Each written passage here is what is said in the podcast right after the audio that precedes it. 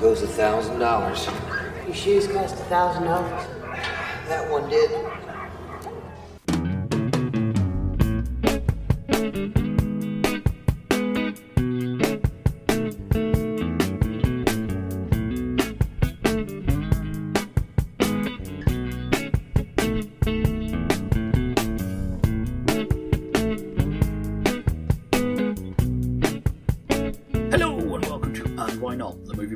From the nerds who haunted themselves. I'm Stuart Moraine, and each episode I'm joined by a guest to talk about a movie they love and see where the conversation takes us from there.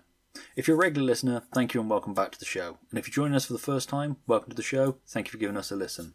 Hope you enjoyed the film talk, and as always, and if you feel like doing so, you can keep the conversation going in the comments on our socials and the And Why Not Facebook group, or wherever you see this episode posted. For this episode, I'm joined again by Ross Beamish as we discuss the 1997 David Fincher film, The Game. And now, with an advance warning for spoilers and all that introduction stuff out of the way, let's roll the trailer.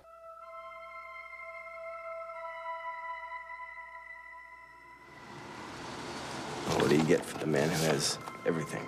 Everything. Happy birthday, sir. Thank you, Maggie. I don't like her. So what brings you to town, Conrad? Everything all right? October 12th. Nikki's birthday. This is for you. Consumer Recreation Services. Call that number. Why? They make your life fun. What are you selling? It's a game A game. specifically tailored for each participant. there's a John chapter 9, verse 25. Whereas once I was blind, now I can see. Now I can see. One day your game begins. You either love it or hate it. Are you going to spend the rest of the evening prying at that clown's mouth? Mr. Van Orton, is everything all right? Ah, Mr. Van Orton. Have we met? I believe so. Why are you following me? Find out about a company called Consumer Recreation Services. They won't stop, Nick. He's in on it. I paid the bill. I paid him more to make it stop. I need the police. They're gonna break into my house. I'm need Twiggy and a bunch of depraved children. They're trying to kill me. Who's behind this? Who did this to me? Why? This is all the game. Right now, I am extremely dangerous. You're behind the whole thing, aren't you? They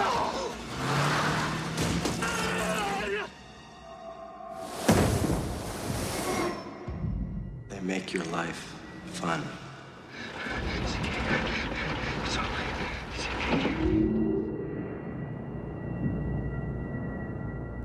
Hello, Ross, how are you? Hey, Stu. Lovely to see and hear you again. Yes, yeah, I mean, the people listening will not get the pleasure of seeing us, but Yeah, that's just for me. exactly. It's what you get for being a guest. It's the bonus. how's things? How's uh how's life treating you? yeah, but I'm actually just enjoying my half term right now. So uh, it's one of those. Um, I think I must have said this again last time we met, but I don't mean to rub it in. I just uh, just really enjoy a little break and in a chance to watch a few movies and um, you know join you again. This kind of thing. Yeah, I had two weeks off not long ago, and it was lovely. Because I'm not one of these go out and do things. I'll go out and do things, but like you know, there's certain things where I just want a week where I'm just sat on the sofa watching movies, Hey, Just don't tell anyone. completely but, like, unwinding.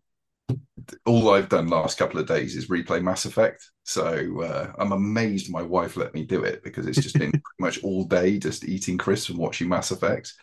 And uh, the only person moaning is my uh, youngest son saying that he can't get on the TV. So just lucky for him, we've got about six different screens in the house. But um, so I don't know what his problem is. But anyway, I know exactly what you're saying. I, I suppose the downside for you is that you're off when the kids are off. That is a downside. that is true. Whereas I, I, I don't always manage to get my weeks off to coincide with the school holidays. So sometimes I'm just at home. It's like, oh, I've got the whole house to myself. It's like being young and single again. don't, don't Between the hours of there. nine and three when I have to go and do the school run again. But Those lovely memories. brought crashing back down to reality when you're like, yeah, better go pick the kids up now. Yeah, yeah. Oh well. One day, one day they'll be old enough to walk back, and you can have the whole day to yourself. Yeah, but then they still come home, don't they? So Yeah. Well, change the locks. don't tempt me. Don't tempt me. Yes, I mean that bleak look into my parenting aside. hey, this is not being recorded, right? This is just this No, private this, this, we this, do. this is Yeah. private blackmail material. No, this Yeah. no, this is being recorded. Unfortunately. Don't let this go out live. but awesome. So yeah, um, we should probably get into the film, which anybody who's seen the uh, icon on the podcast episode will know what we're talking about. Um, we dragged you out of 1996 and into 1997 because we're talking about the game. So Mm. a little bit of info on the film. So directed by David Fincher, uh, written by John Brancato and Michael Ferris, starring Michael Douglas, Sean Penn, James Rebhorn, Rebhorn or Reborn? I'm going Rebhorn. Uh, Deborah Kara Unger, uh, Peter Donat, Carroll Baker, and oh, here we go, Armin Mueller Stahl, who's an actor that I love. He pops up in Yeah. like um, Peacemaker, and he's in. Have you ever seen The Thirteenth Floor? No, I haven't. It came out at the same time, time as The Matrix. It's about similar sort of thing. It's so good. It went straight to DVD over here, I think. Um, but that's the thing for another time. Um, released in cinemas on the 12th of September 1997 in the US and the 10th of October 1997 in the UK. Grossed 109 million, 423, 648 worldwide on an estimated budget of 50 million, according to IMDb. And Roger Ebert gave the film three and a half stars out of four, saying, uh, one of the refreshing things about the film is that it stays true to its paranoid vision right up until what seems like the very end and then beyond it. So that by the time the real ending arrives, it's not the payoff and the re- uh, and the release as much as the final macabre twist of the knife. Um, Gene Siskel on the episode of Siskel and Ebert that went out when they talked about the film was not a fan of the film. Um, he felt betrayed by the ending, but we'll get into that in a bit. Um, and again, I couldn't find a Barry Norman review for this, but Andrew Collins gave the film four stars out of five in Empire magazine at the time. So, supposed to kick things off, what are your memories of first seeing the game or playing the game? Are you in the game now? oh, don't, don't go. This is like the whole late nineties Matrix is things real, and who know, you know. Here we go. Well, I really am grateful that you opened the door to say to me before you invited me back on to say, you know, was there a particular film I'd like to discuss? And I'd suggested It doesn't have to be from 1996. you know, I- although you dragged me kicking and screaming out of it, but it was kind of like, a, "Do you want to come out of 1996? I'm like, no, it's my safe zone. Leave me alone. Anyway, um, I was really, uh, really grateful that um, you uh, picked up on the game because it's it's linked into how I discovered it. Um, so originally, I remember seeing the posters for it on the bus ride to school, um, and uh, I was vaguely aware of um you know be, it being a fincher film. Of course it was it was on the posters. It had david fincher's name on it. And of course it's famous from uh seven that preceded it um and although i was relatively young at the time you know like a mid-aged teenager I, I think that by that point seven had become very very much established into pop culture but anyway fa- fa- fast forward a few years because i was too young to have seen it at the cinema anyway and you know it kind of just passed me by um when I was at my first year in um, at university in Nottingham, there was uh, an independent video store at the end of the road. Uh, do you remember those kids? And they would have those, you know, after they bought, I don't know, however many videos they bought, I don't know, 20 different versions or whatever. Well, after they they did sell them off, wouldn't they? They'd Yeah. just get rid of them. I'll buy an And- X rentals from the uh, bin in the video shop. Exactly. And some of them would have cases and an awful lot of them wouldn't. And this was one that just didn't even have a case and it just had a very simple printed sticker on the front, almost like, you know, some little sticky label stuck on the front that just said the game. And um, I took it back to my house where I was living with 12. It was a 12 bedroom house, and we're living with all my friends from school and everything. And they were all massive fans of Fincher. They were, they, we'd, we'd come to university having watched Fight Club in the sixth form, and we all were really deeply engrossed into the neo noir, like late 90s stuff. And I watched it and I, on an evening on my own or whatever. And no matter what I did, I could not convince them to watch this film. And it became a bit of a running joke. And I, I, you know, no matter what, no matter what kind of way I pitched it to them, I was like, you know, it's the it's before Fight Club, but after Seven, you'll love it. Blah, blah. It's one of those weird films, isn't it? That you try and describe what it's about. It's like, um, because I had to watch, I watched it Monday, and Catherine was off as well, uh, my wife, and she was like, "What's it about?" I was like, "Well, this this guy, he gets like this interactive game thing to play, but it's like real life, not like on a computer." She's like, "It sounds shit." Yeah, right. I was And like, "Well, we're watching it anyway." So. I said to Lee, my wife as well, I was trying to describe it to her, but without giving away any spoilers. And it's really difficult. I kind of just like, just tell her the first act and then just go, well, you'll have to figure it out from there. But like what what genre is this film? I was trying to classify this genre earlier. And I kind of came up with crime, mystery, psychodrama. Blech. I mean, yeah, because I suppose the blanket thing it'd fall under is thriller, but it's not really. That doesn't feel right for it. hmm. in some ways, it's almost a black comedy as well. yeah, there are some really funny bits there. And when you think about what they actually do to him as part of the game, Yeah. it's like that's so twisted. It's got to be a black comedy. Yeah. Yeah. Definitely. But Um, but what I would say is this, although my mission at that time was to get my friends to see this film, um, I really like the fact that it's got a bit of a cult following now. yeah, So this is yeah, is this was one- very much the forgotten Fincher, wasn't it? Once Fight Club came out, everybody sort of forgot about the game, and it was like, no, he did. He did seven, and then he did Fight Club, and that was his first two films. It's like, well, no, you're missing Alien Three and the game. Like, what the shit is the game? Right. So as much as I want to publicize this film for for you and for me and for your listeners, let's just keep it for us. Okay, it's one of those little cult films that we can enjoy. Well, given let- how much we'll go into spoilers, I'm hoping they've seen it by now. Otherwise, we're going to completely ruin it for them. well, like I said, you can't really talk about it without spoiling it. That's so, it. Uh, well, yeah, this will be a really short episode. Go and watch. It's on streaming services now. Go and watch two hours and seven minutes of this film, and then come back. That's it. I, I would proudly declare it's on Netflix, but last time we did that, they took it off by the time the episode came out. So, um, yeah, for me, I was the first issue of Empire I bought had seven on the cover and had a feature on seven in it. So that's what put me on the radar, or put David Fincher on my radar. Not me on his radar. That'd be weird. Um, so yeah, when this film was coming out as like you know the new film from David Fincher, I was really excited for it. So I went to the cinema to watch it. A three in the afternoon showing on the 14th of October 1997. It cost me three pound fifty. Well done. Well done. So you, you did add to its actual worldwide. That's it. I, I am three pound fifty of that. See, I'm not. I just 100 bought the- I bought the X rental version. So So I Sorry, bought it on video when it came out as well, and then I bought the DVD and then the two disc DVD. I need to upgrade to the Blu-ray. There's a Arrow release of it now, and Arrow do good releases. So that's that's the one version I've got. So David Fincher, I did actually buy at least one where the money probably went a little bit to you. Maybe. But- Who knows? it was yeah, it's a great film to have seen in the cinema. I weirdly re- don't remember, you know, sometimes you don't remember the film, but you remember the experience of seeing it in the cinema, kind of thing. Yeah. Um, um, like you want to talk about later a bit, the sound, the thing you know with Fincher, even if it's not a very good feature film, is you know he's painstakingly gone over every fine detail of it. most definitely. And that's what's one of the things that attracted me to this film um enough to really want to get th- these so-called friends of mine uh who these sycophants who said they like fincher and wouldn't even watch his second film. Come on guys.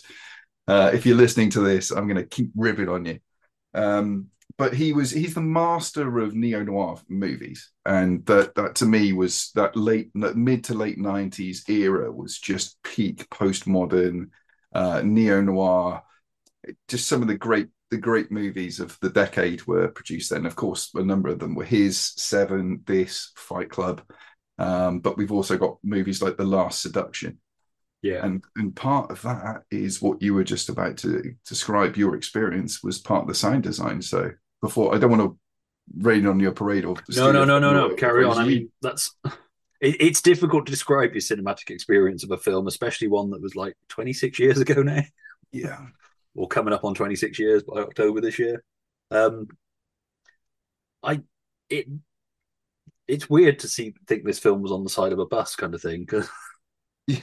be- between watching that and this today, I've also watched Ant Man three at the cinema. So I've, if I suddenly start talking about like you know when Michael Douglas shrinks down, I've got me Michael Douglas films mixed up. That would have been a weird trick for CRS to pull on him. Send him to the quantum zone. It would have some of the shit they pull off on him. To be fair, how far stretching is CRS?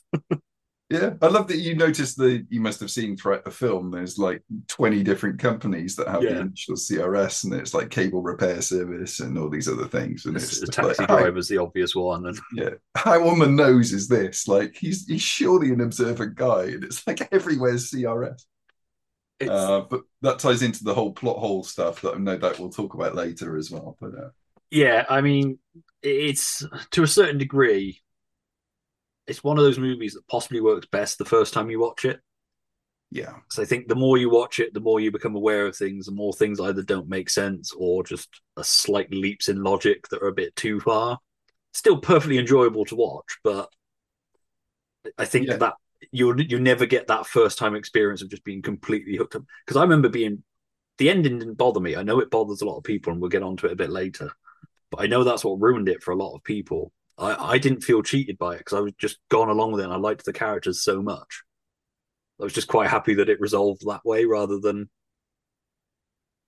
No, agreed. And um, when we we're talking about the more technical specifics of like the writing and so forth, when we could talk about the, the narrative qualities of it a bit later, and like you, the the ending, it, it didn't even occur to me that it would bother people because, as we'll talk about probably a little bit later, the the whole point of this is that there's no dramatic irony in the film whatsoever. No. we we experience the film as Nicholas experiences the film and his shock and his, everything that happens to him at the end we've experienced it and as you just said without it's lovely watching it for the first time there's that line in there when is it when he meets his friends and they say oh wouldn't it be great if we could go back and and experience it's it when he overhears the guys in the club talk in the locker room in the club talking about CRS, doesn't he? And then he decides to buy him drinks and go over and start talking to them. Which And that's you prob- then see them in the green room at the end. Right. And and that's probably the most postmodern thing about the whole thing because that's like us as the viewers or the spectators wishing that we could have that experience of going back to seeing Yeah. it. So uh, that's why, in many respects, I do hope, as you as you said at the start of this podcast, that your listeners have seen this film before they listen to this. Because if you haven't, you go and watch this film before we ruin any more of it for you. You need to go in as clean as possible. I mean, it's quite nice. It's been about possibly a decade or so since I've seen this film. Yeah. um, just because it's sort of one of those films that just drops off your radar kind of thing. Um, but yeah, so it was quite nice going back to it semi fresh.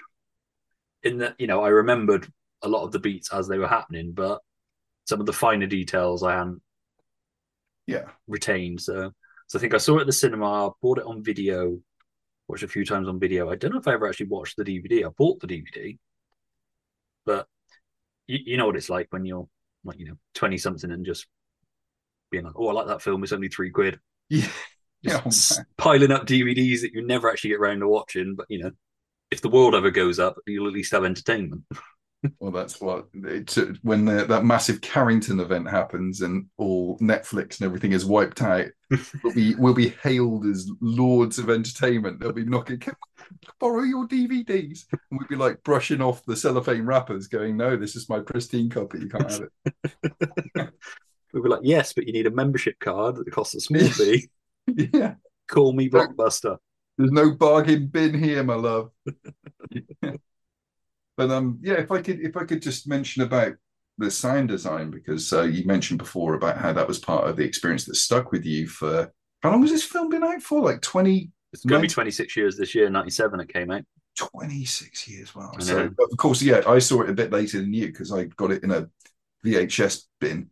But um, this so the sound design, something that really struck struck me from the first viewing of it, and then has just lived with me ever since. Is this what how could I only describe as like loud whispering?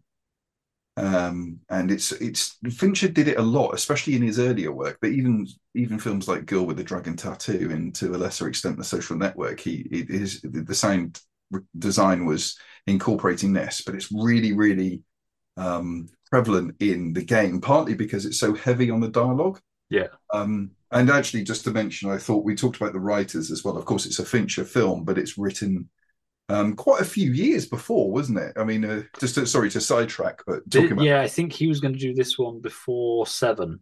yeah, But then I think either Michael Douglas wasn't available at the time, so he went and did Seven, or Brad Pitt became available for Seven. But That's one of right, those things. So and I'm so I'm glad it worked out this way round. I'm glad that Yeah. the game the seven came first and then the game came after because I think yeah, se- because I I don't think this would have put him on the map like Seven did. Which No. Seven's an interesting film for me because it's a film that I, depending on my mood, I either really like it or I just it leaves me cold. yeah, I appreciate it as you know a film, but as a story, sometimes I watch it I'm just like, yeah, I don't need. Well, the thing is, Seven, as I as I kind of alluded to before, Seven became part of the um the cultural tapestry of Yeah. the mid '90s, didn't it? Became part of the, the zeitgeist of what it was to be a '90s movie. As I was mentioning about the kind of that mid to late '90s neo noir, Seven really encapsulated that. Films like Sleepers and and other movies. Other movies is kind of similar. They all they all have that kind of like bleak noirish, modern noirish kind of style. I Um, say even like the Morgan Freeman, Alex Cross two movies that you did, Kiss the Girls and Along Came a Spider. Yeah. I think without Seven, again, it seemed like everybody was trying to snap up detective stories, and if they could cast Morgan Freeman as that detective, Yeah. But and that's why I'm glad that this one came after because after Alien 3, I think if he'd have made the game, even if it was exactly the same, then I don't think it would have hit culturally as strongly as Seven did. And therefore I don't think Seven would have following. Yeah. Uh, so No, I Um, think this film. I think what's divisive for people, like I say, is the ending. I think some people really like the rug pull and then the second rug pull, and other people are kind of like, you know, it's a film with a great idea, but it's looking for an ending. And I think there's some truth in that. yeah. I, I can see why people can't. Some, I think Gene Siskel was like it as well. It's like, you know, it's a great premise, but it's just you're betrayed by the end. Well, if I can, would you like to talk about the end now, and then we can kind of fill in? Yeah, I don't mind. We could jump all over. I don't mind. All right. So if I can just finish off the point about the the Yes, sound, yeah, that- sorry. that that kind of ties into the like the wider narrative stuff actually, and then of course the end is the conclusion of the narrative anyway. Um, but so these this this quiet whispering when they're talking, and there's a particularly good well pair of examples that um just rewatching it today I picked up on. One is one Nicholas and um the female character um Christine. Chris, Is that her yeah, Chris, yeah, Christine. she's they're they're trying to escape the attack dogs and they're running across the the metal um fire escapes The, the thousand dollar shoe. in the thousand and oh is your shoes cost a thousand dollars well that one did That one did. see it is a comedy and um they uh and then they jump into the bins and everything when they're when they're talking they've got this kind of like almost whispery kind of thing but it's really heightened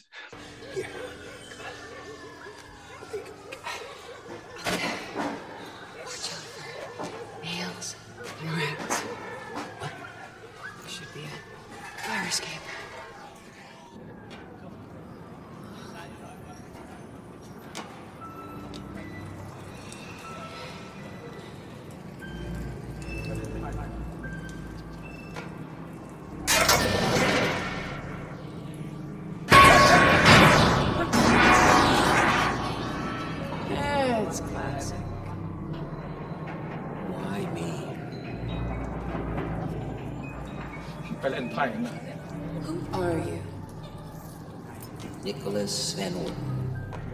What are you, a czar or something? Alright.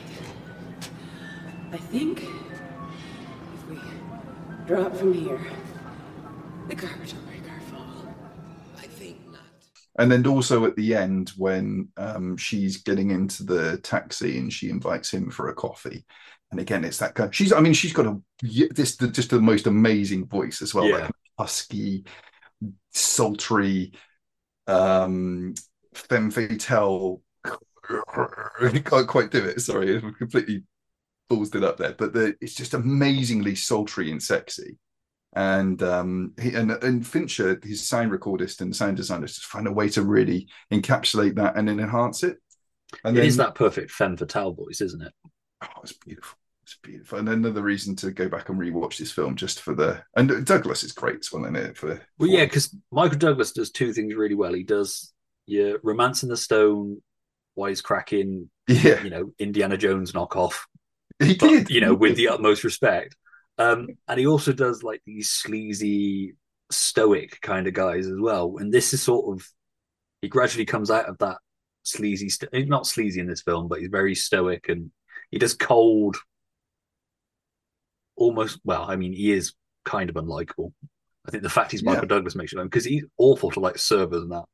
Yeah. Oh, but I love fact, the, the only- this was iced tea. That was my favorite little bit of shit. And the, when the woman's on the phone when he first goes to a CRS, yeah. and she's Well, this is- like still mid conversation. He's like, "I received this." Yeah. Well, I, I, wait. amongst my other notes, I'd written about how I thought that this was this. I know it's a small role, uh, not a small role, because basically he's in every shot and every scene, but a small role in terms of the impact that it had for him. But I still think this is like peak Michael Douglas Yeah. era. So for me, he was a little bit like an older, wiser Gordon Gekko, yeah, um, or or maybe like um, a more controlled, especially when he starts to lose his mind a bit, a more controlled D-Fens yeah, style character. So like some of his most iconic characters have been kind of like refined and distilled into this one, which works brilliantly because he's just he, he's he, he's just his age is uh, is a good age to be playing this character as well. I Yeah. think he's playing a 47 year old character, but I'm sure he's a bit older than that. yeah. It's for, yeah forty seven because that's the age his dad committed suicide, isn't it? Yeah. Um, and then of course, I, I mean the other actors as well. Of course, we mentioned the, the whole supporting cast is great because it has to really be made. But it's it's almost like again a, a, a kind of postmodern, self-referential thing about filmmaking with the green room at the end and the Yeah. fact that the the fake books on the bookshelf and the book and the, the fridge that opens and there's nothing in it and it's like this is how you dress a set but it's not a movie it's the, it's a lived experience um, which is just so um, a facade of an experience um, of course Sean Penn is is I think really good in it and um, Deborah Cara Cara Ungo is of course the the actor with that amazing voice and she's she's really super in it Yeah. but then with with the um I keep going back to the sound design sorry but it's, it's no, not no, it's just- fine. it's not just the voices it's also what i thought was the the soundtrack as well i'm sure you you really appreciate that one with the the piano and the low strings and the low horns. Yeah, just really harks back to some kind of almost like la confidential style soundtrack. Who did do the score? I meant to look it up beforehand. And I have a look now but for me for those of you who are listening and you haven't actually or you can't remember it or you haven't seen the film yet in which case go and watch it now. Um it's got this really unsettling atmosphere to the whole film and the soundtrack really heightens that and of course films these technical aspects don't work in isolation there's the opening is just a really super example of show don't tell with the flashbacks that happen reoccurringly throughout the film of that look like old movie footage, old home eight- movie footage, gorgeously shot. the eight mil kind of movie Yeah. footage, yeah. Which which just constant and it, it's at the start, it's throughout the first act and the second act, and then of course at the very end when he does jump off the building. Um, and the score just just synergizes with it so beautifully. Yeah, Howard Shore did the score. Ah, there we go.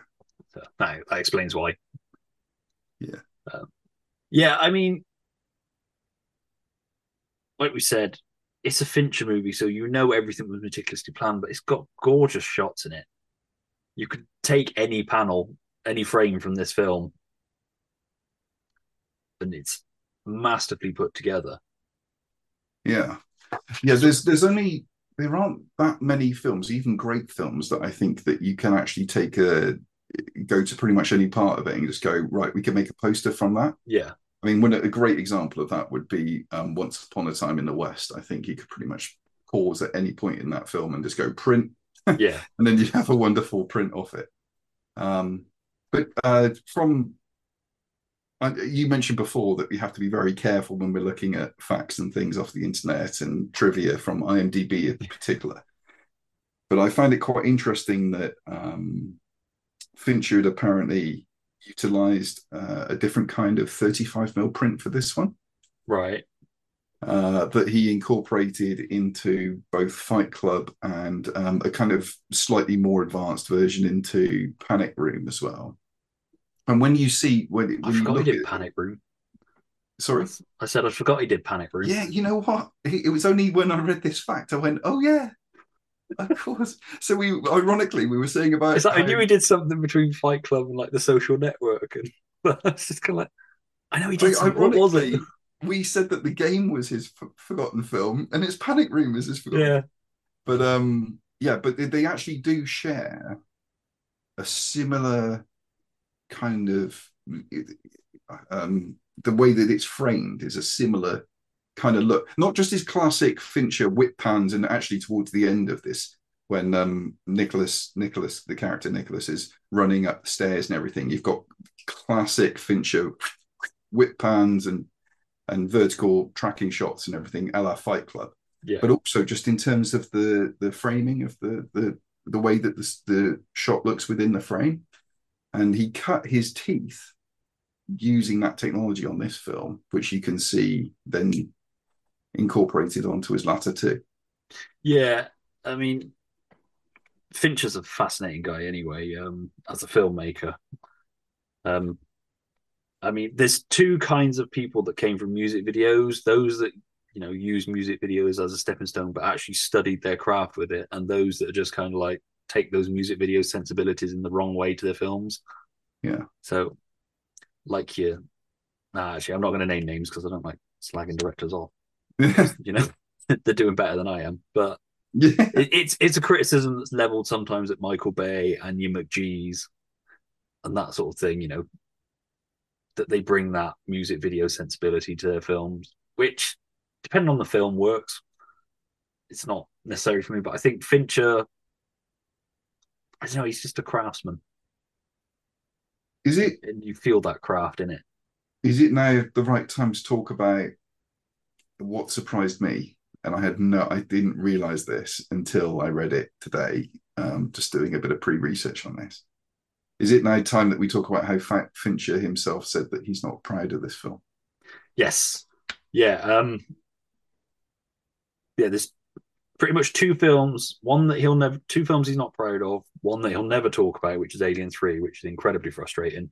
incredible That's pretty much the only voice left that's not spoken about Alien 3 that I'd love to hear, like, you know, his experience. But then it sounds like it was such a traumatic event for him. Yeah. You've only got to watch that Alien 3 documentary on the box set to kind of get an idea of what he was going through. yeah Because if you just look at, what you know, um, Vince Ward was the director for, wasn't it? He was like, my favorite bit in that thing is when somebody turns around and goes, "You don't know your assistant's spying on you for Fox?"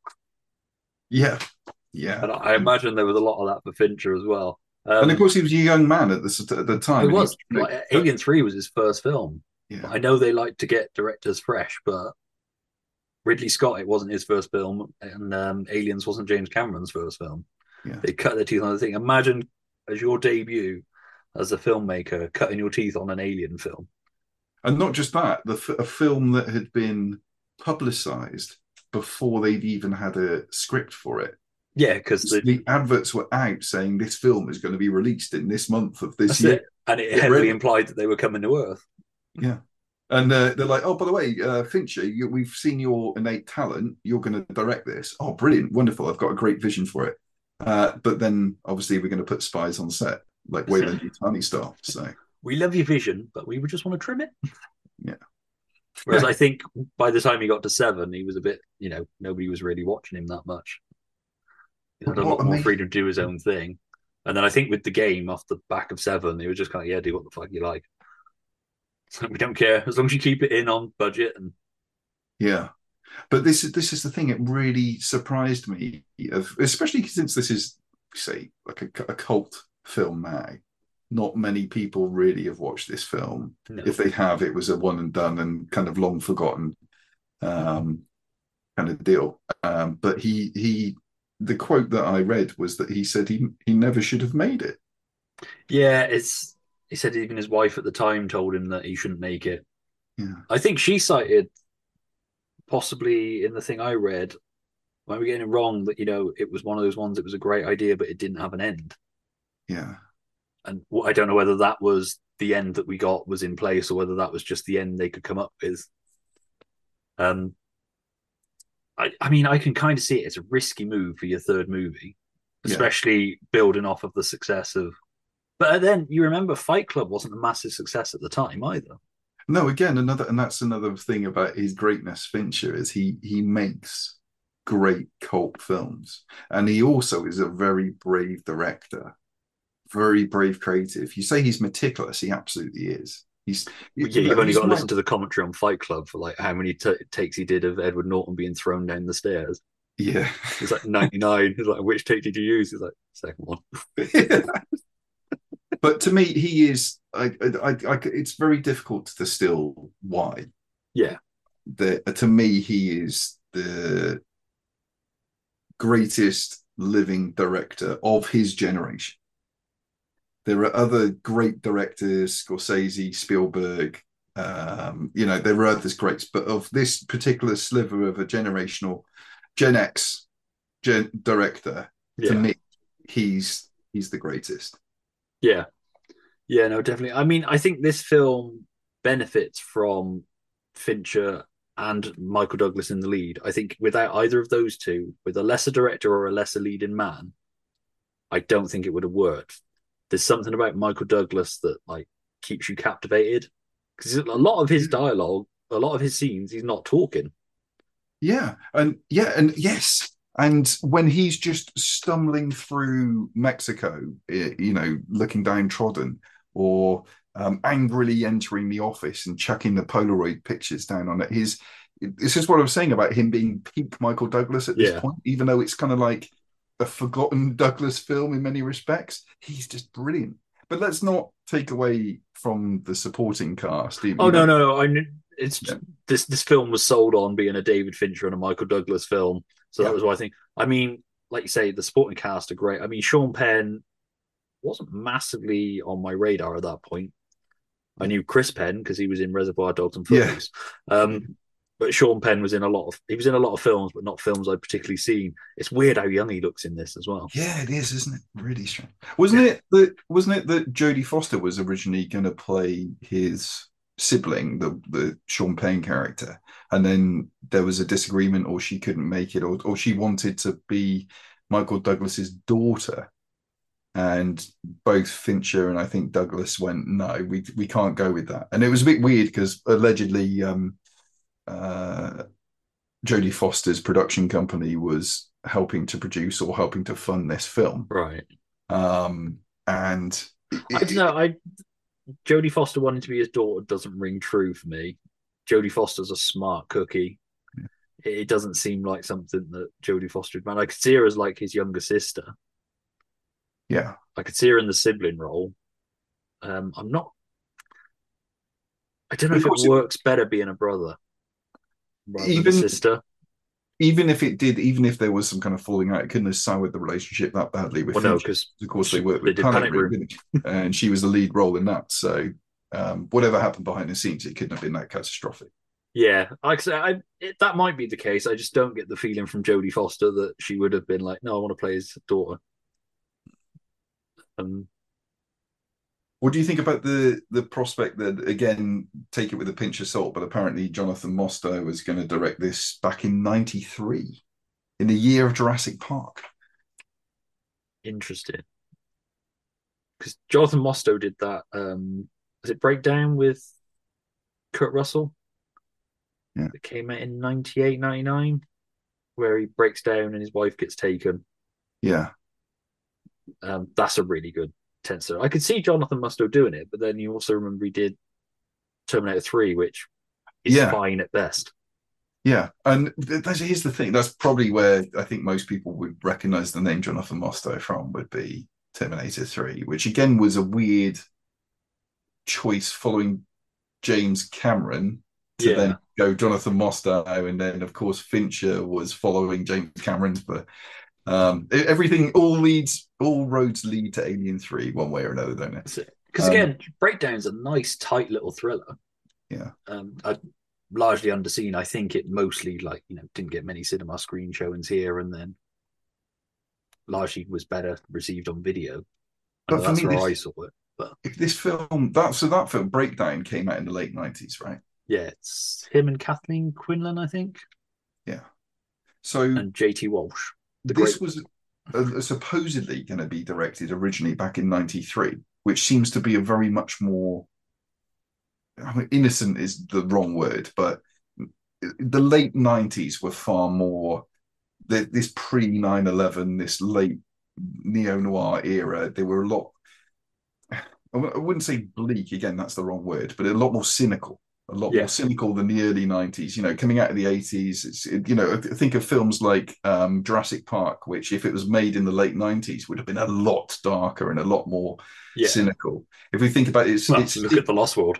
exactly look at the sequel and that's the darker version right When- and even that in itself was mid 90s and this film doesn't really seem to it, it fit very well for me in the early 90s period despite it being written obviously before 93 for it to be Well, yeah, that's it. I mean, the nineties equate to being like the remake of the seventies to a certain degree. So you get these psychological thrillers like Breakdown, like this, like Seven. That it's like your Parallax Views, your Three Days of the Condor of the seventies kind of paranoid thrillers.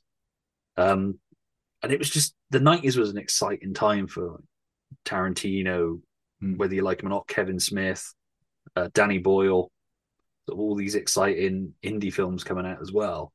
Yeah. Um, I think people were a lot freer and more comfortable to experiment in the nineties. Weirdly, it's sort of. I've got a book that's like you know, the nineties being the that's about the nineties being the greatest decade of movies. yeah Um, which is interesting. And um, oh no, I think the book I've got specifically focuses on 1999 as like the best year for movies. Uh-huh. Um, but yeah, the 90s was. I don't know. It's it's strange to think of the 90s when you think of a film like The Game now would go straight to Netflix yeah or would be snapped up by Amazon Prime, something like that. It wouldn't get a cinema release. So when when i you know i teach film right? And one of the one of the units we teach is about the, the the comparison. It's the only comparative element and it's about the comparison between classic hollywood and new hollywood. And um classic hollywood i pick the most classic classic hollywood film there is which is casablanca. And then new hollywood i pick uh, which is arguably the first of its kind was bonnie and clyde Yeah. um, and in many respects, what you're referring to is like the second renaissance of new Hollywood. Yeah. Uh, funnily enough, the very latest films that I can pick from that era are um, towards the the mid '90s. Um, but this, what you've just encapsulated there, is exactly the kind of the move from the the kind of the classic Hollywood safe ground, the kind of Hays Code. These are the rules. These are the restrictions. This is what audiences were expecting for almost decades actually from their movies, which is why it became quite stale and quite old. Yeah. Into new groundbreaking movies from new groundbreaking directors like Arthur Penn and Lucas and Spielberg and Scorsese and you know the list goes on and on and on. Um, and then these were the ne- the new generation, the Gen Xers, like you know the, the new guys. And but that couldn't happen now for exactly the reason you just said, because this is the kind of film ironically because we both saw it on netflix in the last couple of this is the kind of film that would be just go straight to netflix We'd probably get about a month's worth of watches at that and then it would just drip off the radar you wouldn't even get it in a bargain basement bin No, that's it. Because I mean, now, I mean, I've talked about it before and other things. You either need to be a micro budget indie film yeah or a 200 million blockbuster. So you either need to be a Marvel movie, an Avatar, some, a, you know, DC superhero movie, Mission Impossible, or, you know, a Tom Cruise. Tom Cruise is a franchise in himself at this stage. yeah Um, something like this would just slip under the radar. It might get a week's release at the cinema. But then studios don't seem to know how to handle them now. It's like um, well Confess Fletch was one of my favorite films last year, but they had no idea how to sell that film. It sort of came and went really quietly, well i think was a shame because it was one of the best films of the year. part of the problem is, and it ties back into how I discovered this film, is that physical media is just people don't go for it. I don't know whether it's just a convenience thing or they don't they're minimalist and they don't want the clutter. I mean, for Christ, that's what lofts are for, isn't it? Like I just chuck all my DVD Yeah. boxes up there and I just keep an envelope full of Full Oops, discs, just same told- as me, yeah. I've, I've just like told all boxes the. of discs. By the way, my address, you'll never know all you thieves coming to like no. I'll I put it in the show notes. Uh, you might want to bleep that bit out about where I've got my thousands of pounds worth of DVDs, but um, It is no, again, we've talked about it before though, that when you went to the video shop, you'd spend time looking at films because you didn't want to waste your two quid or whatever on a film that is going to be crap. And but if you did happen to pick a film that's crap, you just spent two quid on it. So by hell you were watching it. yeah. Whereas well, now if you're on Netflix and you're like, oh, the game sounds good, and you get 20 minutes in, you're like, yeah, no, I can't be bothered with this. I'm going to put something else on. Yeah, and then you then you don't have the patience to wait to see what would happen. Yeah. Um, and actually, of course, maybe your first reaction was one that would have changed at a later time if you and you've had the water cooler conversation, and you could have lent the VHS version of the game to your uh, colleague or your housemate who will never watch it, by the way, um, and then they'll have had that pleasure from it.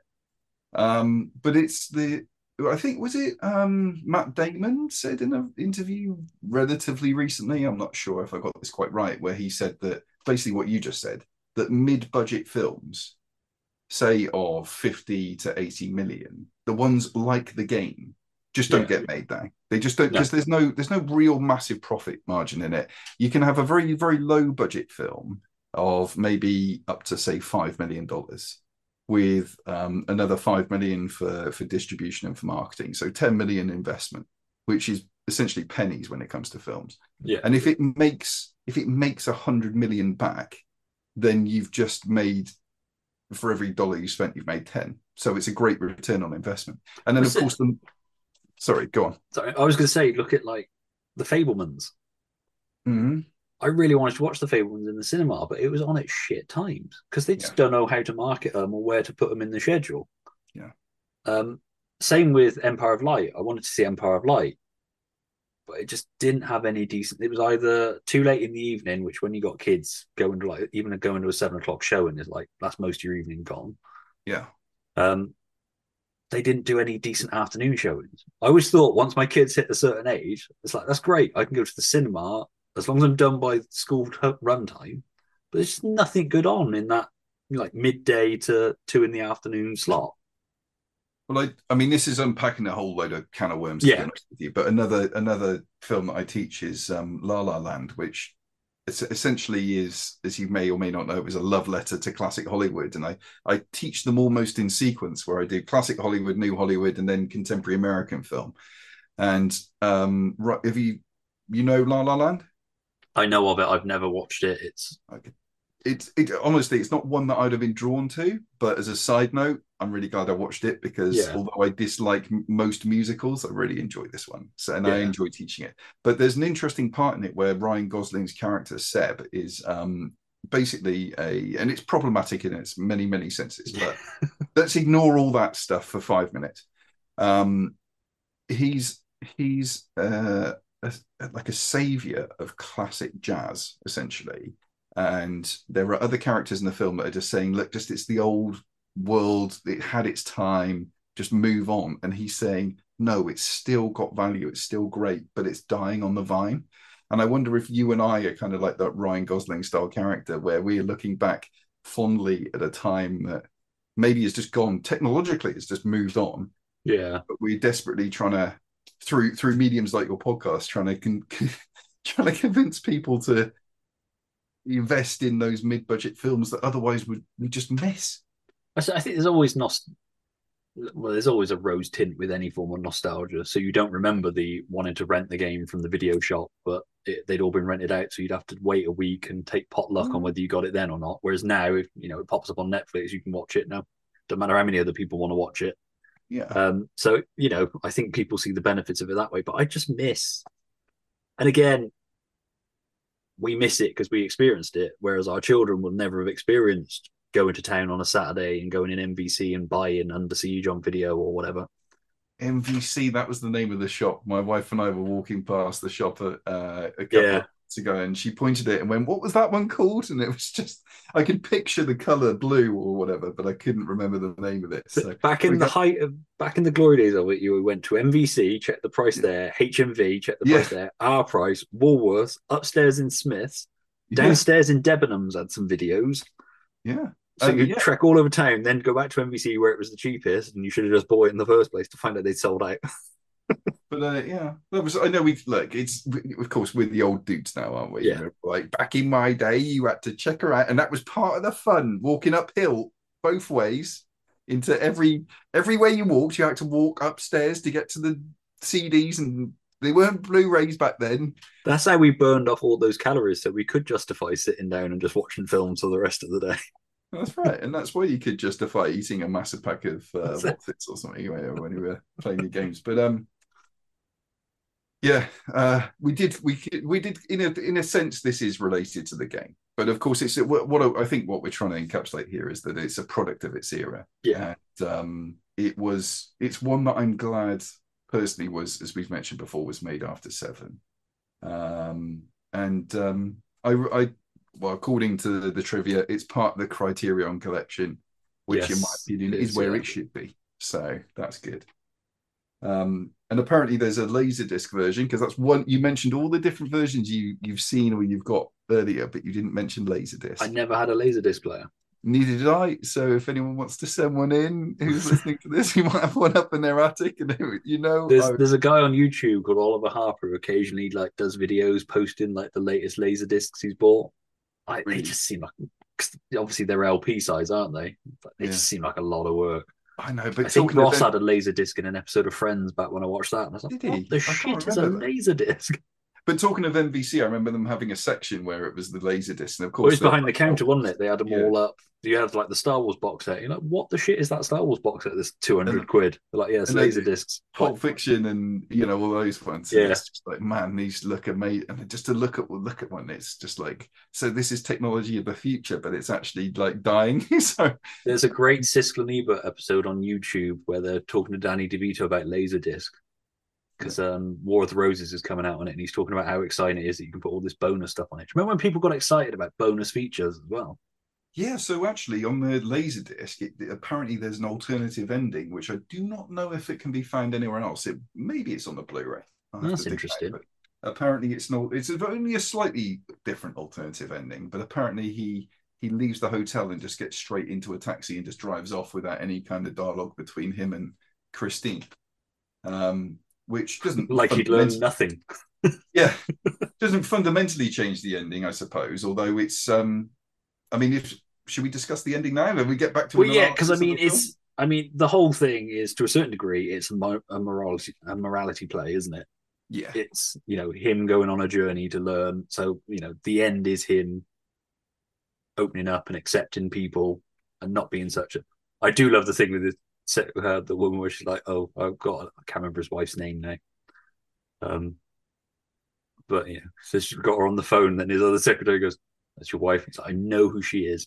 yeah but the people like he's just so detached from anything. But um, yeah, so the end. Well, you've got two endings, sort of. In the he finds out it's all part of the game that his brother's waiting the other side with a bottle of champagne. Um, they chainsaw through or buzzsaw through the door. Um, the door opens and he shoots his brother, thinks he's killed him, and then throws himself off the roof smashes through the thing. I do love that. I love the shot, the falling shot, that cut between that and the eight millimeter footage of his dad falling off the roof. Yeah. I mean, it's not subtle, but it's beautifully done. Um, it to be it's it's it, as we mentioned before that it, it that whole eight mil stuff is show, classic show don't tell and of course it's intercut with really crucial parts throughout the narrative for him which exemplify his journey Quickly going off that, I love how it shows his dad's state of mind, the way that he keeps disappearing from shots. You see him constantly walking away from the family. You see Yes. his smile drop. Yeah. You see all these things that are usually like the hidden moments, and you don't necessarily pick on up, up on them at the time. Yeah. It's only as you find out more that you know because you don't find out initially from that first lot of eight millimeter that his dad killed himself. Um, correct and then but accompanied like um from a thematic um but tonal perspective as well accompany you at that with the Howard Shore Yeah. piano pieces, that melancholic stuff. It just entwines beautifully. It's just all of those beautiful filmic elements coming together. That's it. Because his dad has no dialogue at all. It's all done through that hastily cut eight millimeter footage, but it tells you everything you need to know about that character, and it's it's played perfectly in those tiny little snippets. Um, and then there's there's a really hard cut from the opening. It's like a preamble essentially Yeah. to the film with that eight mil, and then a hard cut to him at the present day on Yeah. the phone. no, he's washing his face. It's Yeah, he's washed his face because it's uh, son of Michael Douglas is wet. he pops out because it's his morning routine, isn't it? yeah, You know, he eats breakfast without sitting down, and just thanks Ilsa for the food, and then goes. Um, but yeah, it's just yeah. So anyway, he smashes through uh, the way they shoot him going through the glass, landing in the big airbag. Just the sort of that weird moment where he doesn't know whether he's dead or why he's not dead. He's got people telling him not to open his eyes because it's breakaway glass, but you know it can still cut him. Yeah. That sort of thing, and then he realizes that he's basically crashed into his own party. yeah. And- I love it, and also it's got the little like "Welcome to Nicholas Van." uh, Yeah. Orton's party 47th some- birthday. somewhere between the times of. Yeah. and if and it's got that great line where he goes, "It's just as well you jumped because if you didn't, I was going to have to." I was going to have to throw you off, yeah. Because that's the other thing is, you know, we, how they know he jump off the right bit of the roof in the right place? I know. Listen, they, for those who It's the fact the thing the um crash bag's got an X on it as well, and he hits Yeah. it perfectly. I mean, it's complete logically.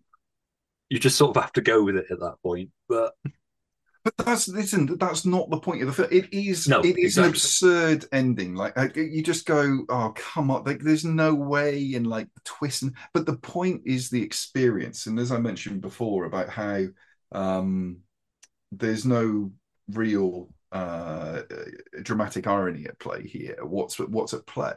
Apart from maybe the the eight mil footage, that's the only bit that the viewer sees that's outside of Douglas's experience. But of course, those are memories of his anyway.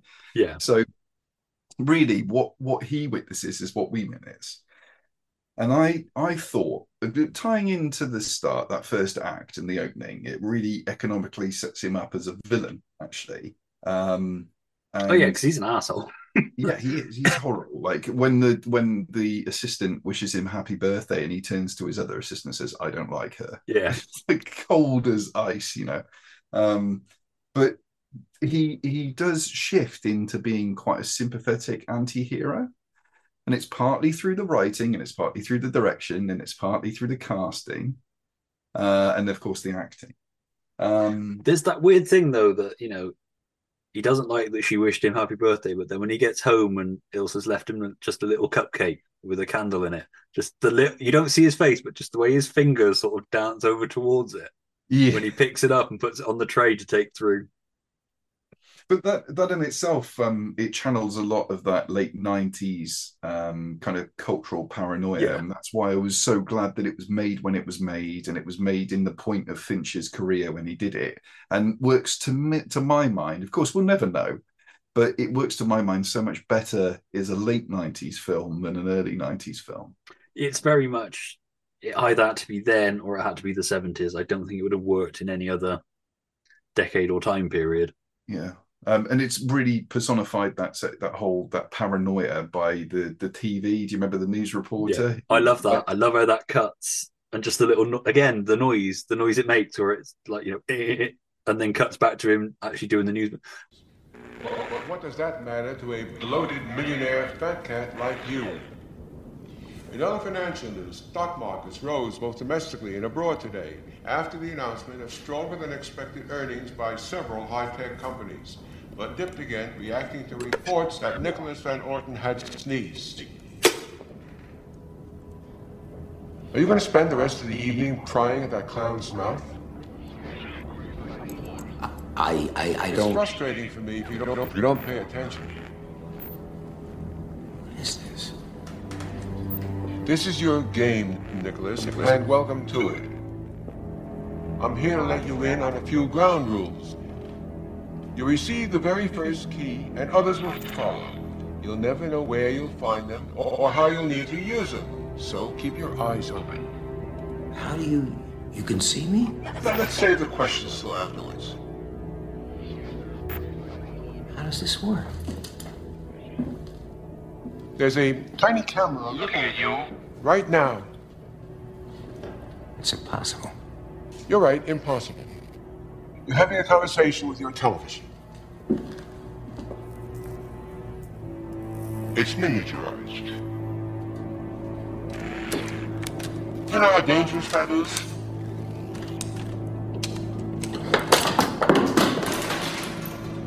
Mr. Van Orton? And in domestic. Again, how'd they fucking do that? yeah, and there's a, there's a bit um, just before he doesn't notice where it mentions his name. And it's Yeah. kind of just in the back, and we go, "Did we? Did we?" Well, he sort of twigs that his name's been mentioned, but then assumes he just heard something, doesn't it? It's yeah. Like I say, there's gorgeous little bits of micro acting from Michael Douglas in this part as well. Like I say, the hands going to pick up the cupcake. Um, I love his reaction to his ex-wife ringing him. Yeah. Um, Yeah, so by him being set up as this villain, but also this kind of anti-hero character that actually grows in, we grow, I think we grow in sympathy for him. Um, you've mentioned before about how it takes the viewer on the same the same journey that Nicholas is on. Um, and it slowly does shift him into being quite um, sympathetic because of that. So, yeah, okay, but I think most of us wouldn't put ourselves in a position of being such an a-hole as he is but because we can see that he is a human who's beginning to lose his mind and he is completely isolated be it through his own actions of you know he he he, begs forgiveness from his wife at the end and everything so it's heavily implied that all of these negative relationships in his life are because of his own actions Yeah, I mean, I think is to a certain degree his assholiness. I don't think he means to be an asshole. I think he's just so matter of fact. That's how he is. I mean, it is still assholey, but Yeah. I, I don't think he.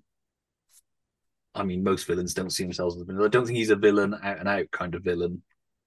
Um, yeah. I think he's just a guy who, you know, I mean, corporate villain corporate villain. Yeah, yeah so he says look i don't care about it it's all about like the the the the, the pennies on the the dollar mean millions and that kind of thing you know yeah. Because when he goes to Fire Anson Baer, yeah Which I love that bit where he can't get his briefcase open, and then the next shot is him in the bus stop just beating the shit out of his briefcase.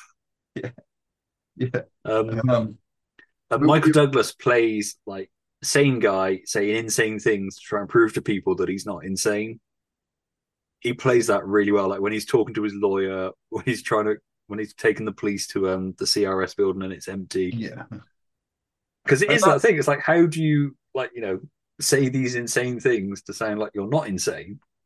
and in the end when he goes to presumably the embassy in mexico he just realizes that he's not going to win so he just makes up a story doesn't he He Yeah. just like oh, oh i was i was on holiday and i got mugged and they're like well yeah So- they really mugged you didn't they with that beautiful watch in your wrist That's it. And he has to give his watch up. but the So- um that that because because he is essentially a proxy for us as a viewer because we don't know any more than him um I, I i'm trying to remember what it was like to watch it the first time and i have a, a, a vaguish memory of just constantly looking for clues. And of course there's the crs signs everywhere and um the, or lots of little just peppered clues in and you're kind of like am i being paranoid here? Did i did i imagine this clue? Or the way that that actor acted was it just because it's a fiction film and i'm supposed to be led this way or is it actually a clue that Fincher has put into this for me to pick up on? Um which i think is really skillful because um i did ask my wife at the end i said did you did you guess what was going to happen? And she said the only thing that she assumed was going to happen was that um conrad was going to survive Right. so that's the one bit where she went there was so many twists and turns by that Yeah. point she was like well there's got to be another because the film hasn't ended yet so Because there's um, the the weird thing that doesn't really get built upon so much is that they tell him that he wasn't successful in his application process for playing the game, which that whole application process is clearly designed to just piss him off yeah and wind him up. Um, but it doesn't really ever go anywhere. At no point does he say, "Well, I wasn't supposed to be playing the game." They told me he says it once, I think, and then it's he doesn't question that the game has actually started, despite the fact he wasn't successful in it. But when he when he becomes as we do, we become invested in the fact that something is happening. Yeah. Everything becomes so suspicious that even his the scene in the I guess the idea of him being told he's not successful in the game is that then he's never 100% sure that he is playing the game. yeah. So And then- that's that's what that does. That's so I've basically answered my own thing. But the bit Yeah. when what what I recall is when when he's in the airport and he's probably one of the points of maybe it's a false climax, but when he really really peaks suspicion and he he someone opposite him who's in the green room at the end as well. I noticed on the second recording, uh, watching, um, points to his top and he's got the leaky pen. And it's this, uh, isn't it a CRS pen as well? Yeah, it's the pen they gave him. And it's, yeah. Um, and he he's automatically suspicious that this guy because he's just seen the yeah, like- he's like, can, can, can I help you? yeah, and there's the Well, baby. he, he says it more in a Yeah. determined. Yeah, that Michael Douglas way. That's it. Perfect way. And then of course it's a leaky pen, or is it? And it's like so so many things that seem yes, it seems contrived. Yes, it's it is totally contrived, this film. Of course it is. But if we're if we're distracted by the contrived nature of it, you're missing the point of the film, which is That's what I mean. At the first time, I went along with everything. It, like I say, it's one of those films that in some ways suffers from. If it's like your favorite movie and you're watching it once a week, you're losing something every time you watch it. You may still enjoy it, but you are noticing more and more stuff. Like I say, I got millions of questions about how CRS must operate, who was in on it. Yeah, like uh, there's uh, where he storms into Anson's room and tosses Polaroids at him. Yeah. And Anson's kind of like, you know, it's cool. Do you want to have lunch? I mean, I got nothing to do with this. It's I think one of the is his most lawyer in on it? Is Well, one of the most egregious things, and that's the thing that you never know actually who's in in it and who's not. Yeah. But one of the most egregious things is when they start opening fire on Christine's apartment, yeah, and it might be squibs or whatever, but they for the people just who were neighbours looking out the window, going, "Oh my god, there's there's like submachine gun fire going on in my street. There's where are the police? There's no police." At all, even the police that we see, the detectives are obviously in the green room at the end, Yeah. so they're. But I mean, yeah, of course, this, but it's, it's like the whole point. taxi cab thing. If he hadn't put that thing in his pocket to be able to wind down the window, I mean, obviously they said they had divers in the water, but Yeah, yeah, it is. It is. Thank God for uh, that that that document that he signed to say it didn't matter if he died or not. And I'd love to know at the end. I love again. It is quite funny when um Nikki uh Nicholas says to Conrad, "Do you want to split the bill?" And he goes, "Oh, thank God!" And he looks at it, and we never actually see how much it is. but you can tell from his reaction that it's a shit ton of money. It's a lot. mean, it'd have to be. You imagine the amount of people they'd have to pay off to be able to pull all this stuff off. Well, that would be an interesting kind of addendum to this video to figure out just like the best estimate as to how much. It's got to be like in the the many tens of millions. I'd have thought. To, yeah, we're, we're going to be firing blanks on an apartment building in this street. I remember getting back from filming down at the docks and ringing the police and be like, "Yeah," because I rang them to let them know we were doing it, so they were aware of it, as, as you're supposed to. Do. And then I rang them at the end, and it was like four o'clock in the morning. I wasn't thinking; it was like, "Yeah, I just got back from shooting at the docks. I'm just letting you know it's done." They're like, "You've been shooting down the docks." Yeah, I was like, "Oh shit, no, it was a film. Sorry." yeah. And um, I won't go. But there was a brief moment where I was kind of like, if I hadn't actually clocked what they'd said and just gone, yeah, and just hung up, I'd have had a SWAT team through my window. Yeah, the deal's gone through as well, like the movie deal. But yeah, um, I won't go into details. But when I was a much younger, much more naive uh, teenager, we had an experience down at the docks as well, uh, where a friend was uh, doing some urban photography. And uh, we'd gone down with some uh, BB guns, and we hadn't done what you'd done. All right. And let's just say we were very lucky that I'm here to be able to talk to you now about Yeah. such a great film as The Game. So lessons are learned. Just Yeah. when when you do do it properly, just remember to clarify that it was film shooting. Yeah. but with the with the uh, moving away from my my indiscretions as a youth, that, by the way, I do instill very deeply into my students who do their photography and their coursework film shooting. Uh, that I make sure that they don't make the mistake I did. Um, yeah, the end is ridiculous, but it's relieving. I think because you Yeah. are my my experience of remembering what it was like to watch it back is you do feel very invested into the character and sympathetic to him, so it's relieving. It's So that, satisfying. that was one of my questions that I had was sort of briefly still on the ending. Should the film have ended with Nicholas killing Conrad well, no, and and being what, ambiguous right? there? Would the, do you think people would have found that a more satisfying ending? Just him then throwing himself off the building. You never actually see the party bit. You just cut with him falling midair or something. Well, you could always. Do you think that's the ending that some people wanted? Because the, You the always- people that felt betrayed by that happy ending, which again, I love that ending. I wouldn't. I can't think of another ending I'd want for the film. Yeah. Because, like I say, you either have this incredibly bleak thing of he accident he does accidentally kill his brother and then commit suicide, which I imagine if it was made now would probably be the bleak ending that you'd get. Well, listen, I would Movies ask seem to love people, a bleak ending now. I would ask those people if they've seen Fight Club, and if they saw Fight Club, how did they think about the ending of Fight Club? Yeah, Because both are oddly positive in their own way. yeah, So Nicholas has basically not been ruined. You imagine he's got enough wealth to keep him going. Uh, He's I, I imagine everything's intact when he's done. Yeah, apart from the bill that he shares with. There's, there's, there's the danger his lawyer could have been like, he's gone fucking nuts. We need to take over this company now. yeah, he's got power of attorney or whatever, and he's like, um, but uh, of course, Fight Club ends in a very um, interesting, very um, late nineties postmodern Yeah. way, um, with the destruction of the financial systems that are there to put everyone back back to zero, and essentially, what happened with Michael Douglas's character in this was a personal version of that Yeah, he was reset to zero and he regained his humanity. So in in that regard, to answer your question, personally, I keep I keep the ending as it is because the film is ridiculous, the ending's ridiculous, but it's not about whether it's ridiculous or not. It's about the experience. And as a spectator, to reflect on that and go, well, if someone who could be so removed from hu- the human experience, which by the way wasn't his fault, he suffered a, tra- a trauma that we're constantly reminded of when we see the shots of him as a kid in the eight mil footage. He's up, Ha- he's, happily coming home and then seeing his Yeah. dad throw himself off the roof of the house, his family house home. that he still lives in. Exactly right.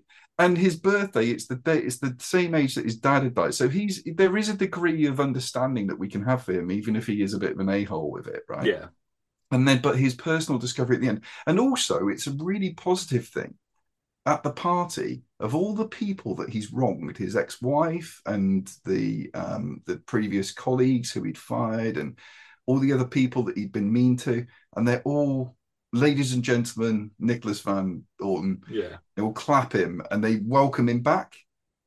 And what you want to? I, I think it's very. It would be extremely bleak to just end it, just to go right. He, everyone died, and there was the film would be pointless at that point. Yeah. You know, That's it. You either have that end or you have some really big, overblown. The way it probably would have ended in 1993 is him taking the company was corrupt and he takes them down. yeah, Like, you know, he takes CRS down at the end. That's the only like ways you could end it. I- Like I say, I really, I like a happy ending. Don't get me wrong. I, I like a satisfying bleak ending as well, but I don't know if it's just the age I'm Yeah. at and because I've got young kids. I'm just kind of, I just want the world to be happy. Well, there's there's there is there. What's interesting with Fincher with both Fight Club and this one is there's resolution, but without Yeah. resolution. So it's maybe the end of a chapter and the opening of a new one. And I, I I wrote a note here that said I thought that this shared some thematic similarities with Vanilla Sky yes. in the way Yeah, I can see that. I love that film. Yeah, yeah. And then you know what I mean about how the the world is not what they thought it was. Uh, and, And he's reborn by throwing himself off a building. and exactly. And there's flashbacks to his youth as he's doing it as well. So I think Vanilla, I think Cameron Crowe probably did steal a little bit from Fincher for this one. I, I can't remember how Open Your Eyes ends, which obviously is the original Spanish Yeah. film on which Vanilla Sky is based. Um, Yeah. Part of me does wonder though with this, it's like after you've been through the game experience, are, are you forever going to be slightly paranoid about stuff? It's like if you ever see the initial CRS somewhere, you're just going to be like, "Shit, I'm still in the game."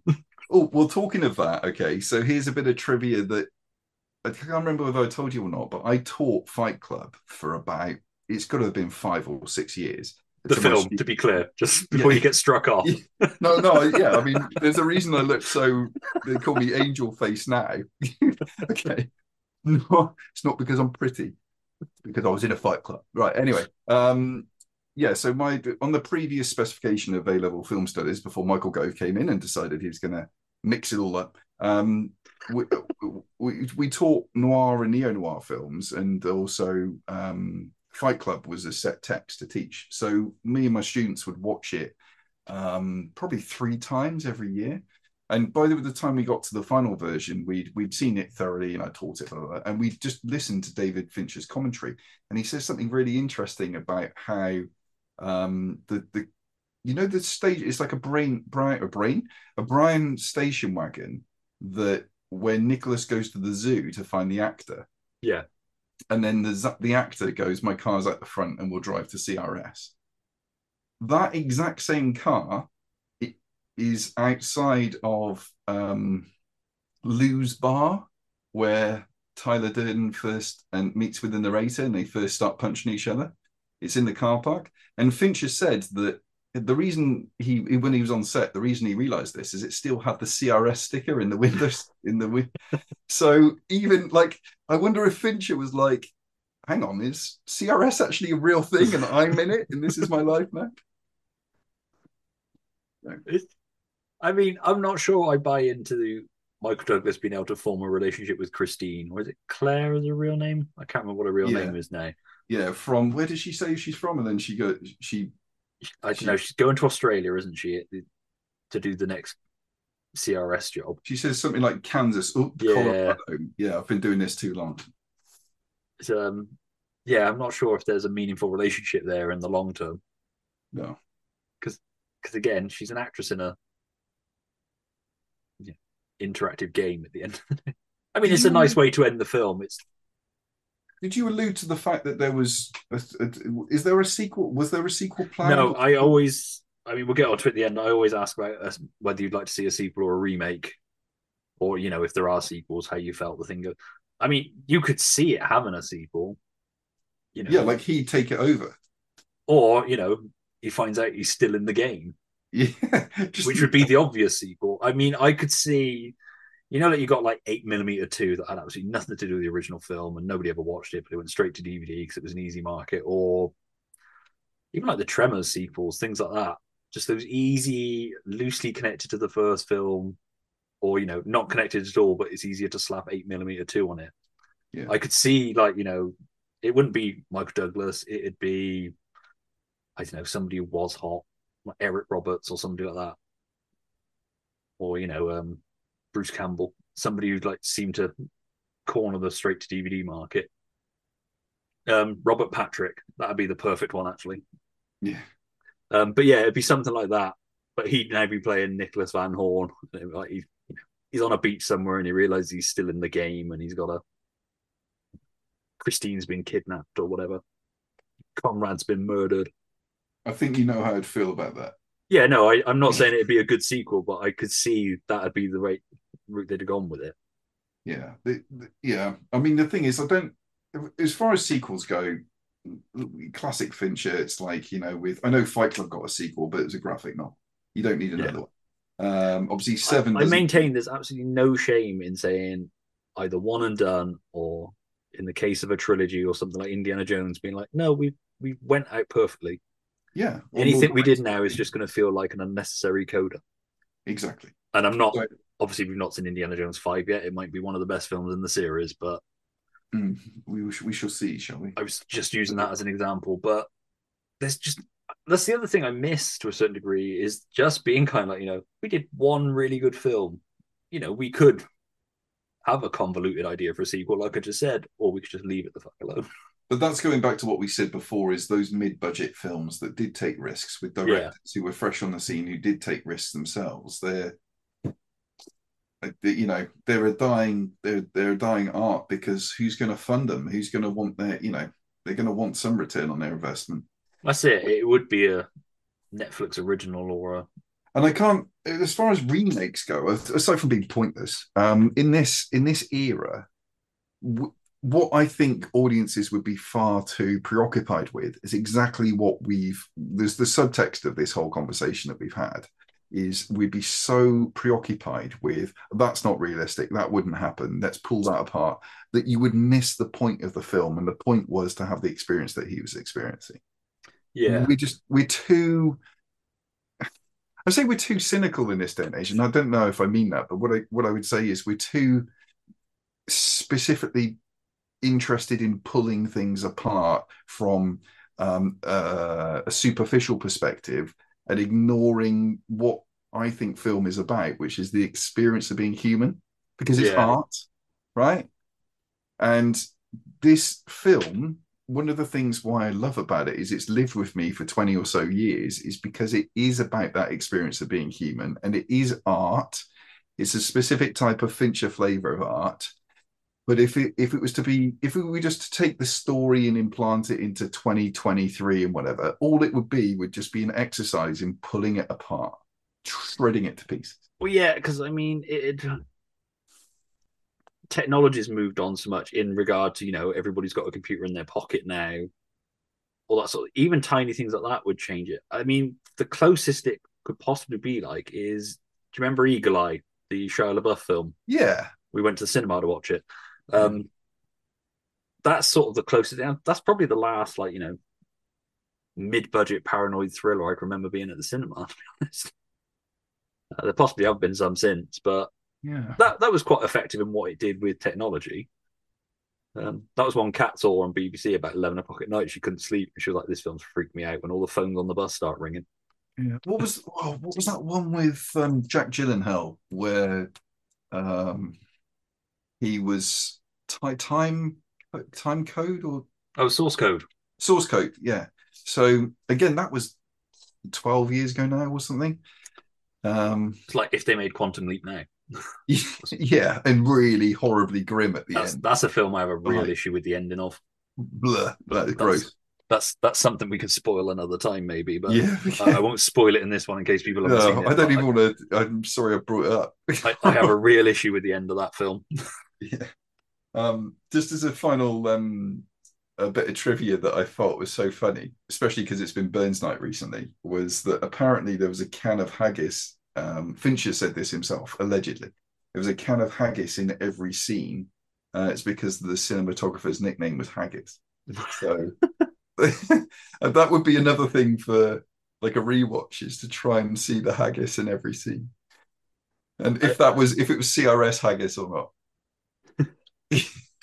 I love that the phone number he gets at one point. I wrote it down, but I can't remember what he had the phone number for.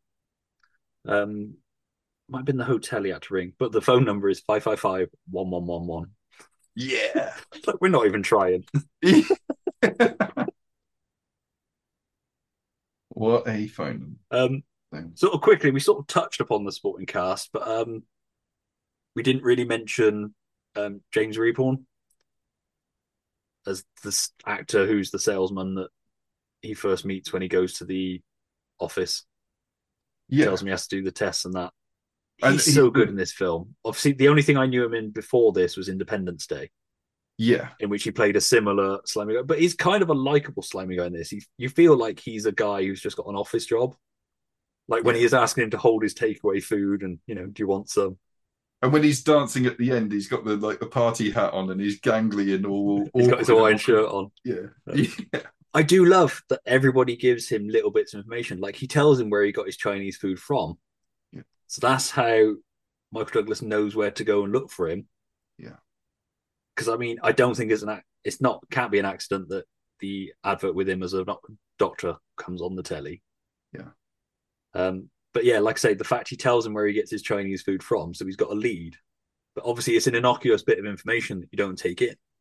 To be honest, if it was me, I'd have been like, "Shit, he said he got Chinese from somewhere." It's like bollocks. Where? Where? Yeah, it's, it's it's that classic. I do of- love that thing of like a borrow yellow page and just rips it out. Oh man! When it happened, I said I laughed and I said, "Lee, I love this bit," and then it ripped it off, and I was like, "I haven't seen that in twenty years, and it still makes me laugh now." That's the post credit scene I want of him just returning it.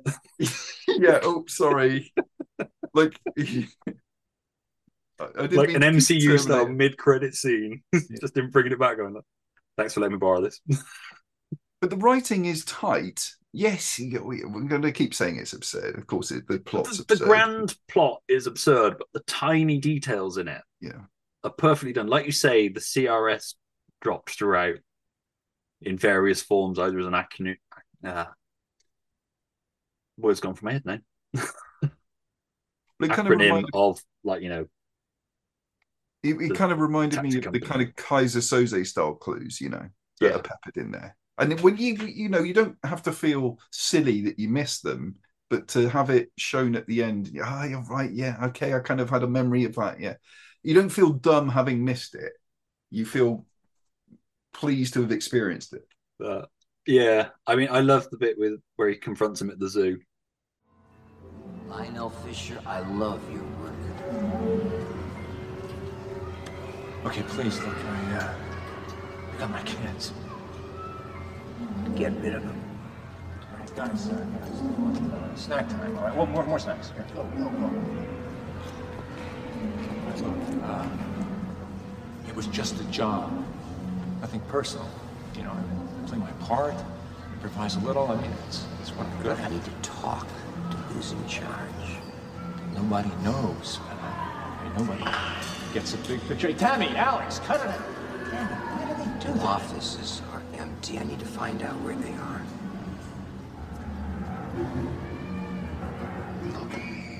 They own the whole building. They just move from floor to floor. And you work for them, right? You can get me in. No, I can't. Oh, yes, you can. You can tell them uh, the police called. Uh, you gotta speak to somebody. Tell them uh, I'm gonna blow the whistle on them. What whistle? There's no fucking whistle. This is very dangerous. I don't think that you understand.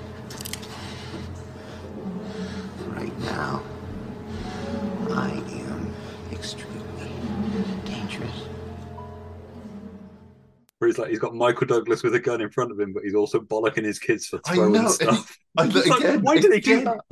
I knew you'd love that because when I was watching it earlier, I looked around at it because it, yeah, why do they do that? Why do they? He's like, he's got a gun and he goes, "I'm very dangerous." And he goes, "Yeah, but what? He's Oh, it's when the guy tries to carjack him, isn't it? But Yeah. I'm extremely fragile right now. perfect Douglas again. That is that is D-Fens. That's- that's uh, D-Fens, yeah. right there. Yeah, Yeah, because I suppose what we off the back of with this, it would be Falling Down and Disclosure were probably the two big 90s ones. yeah, Basic Instinct was 91, wasn't it? yeah.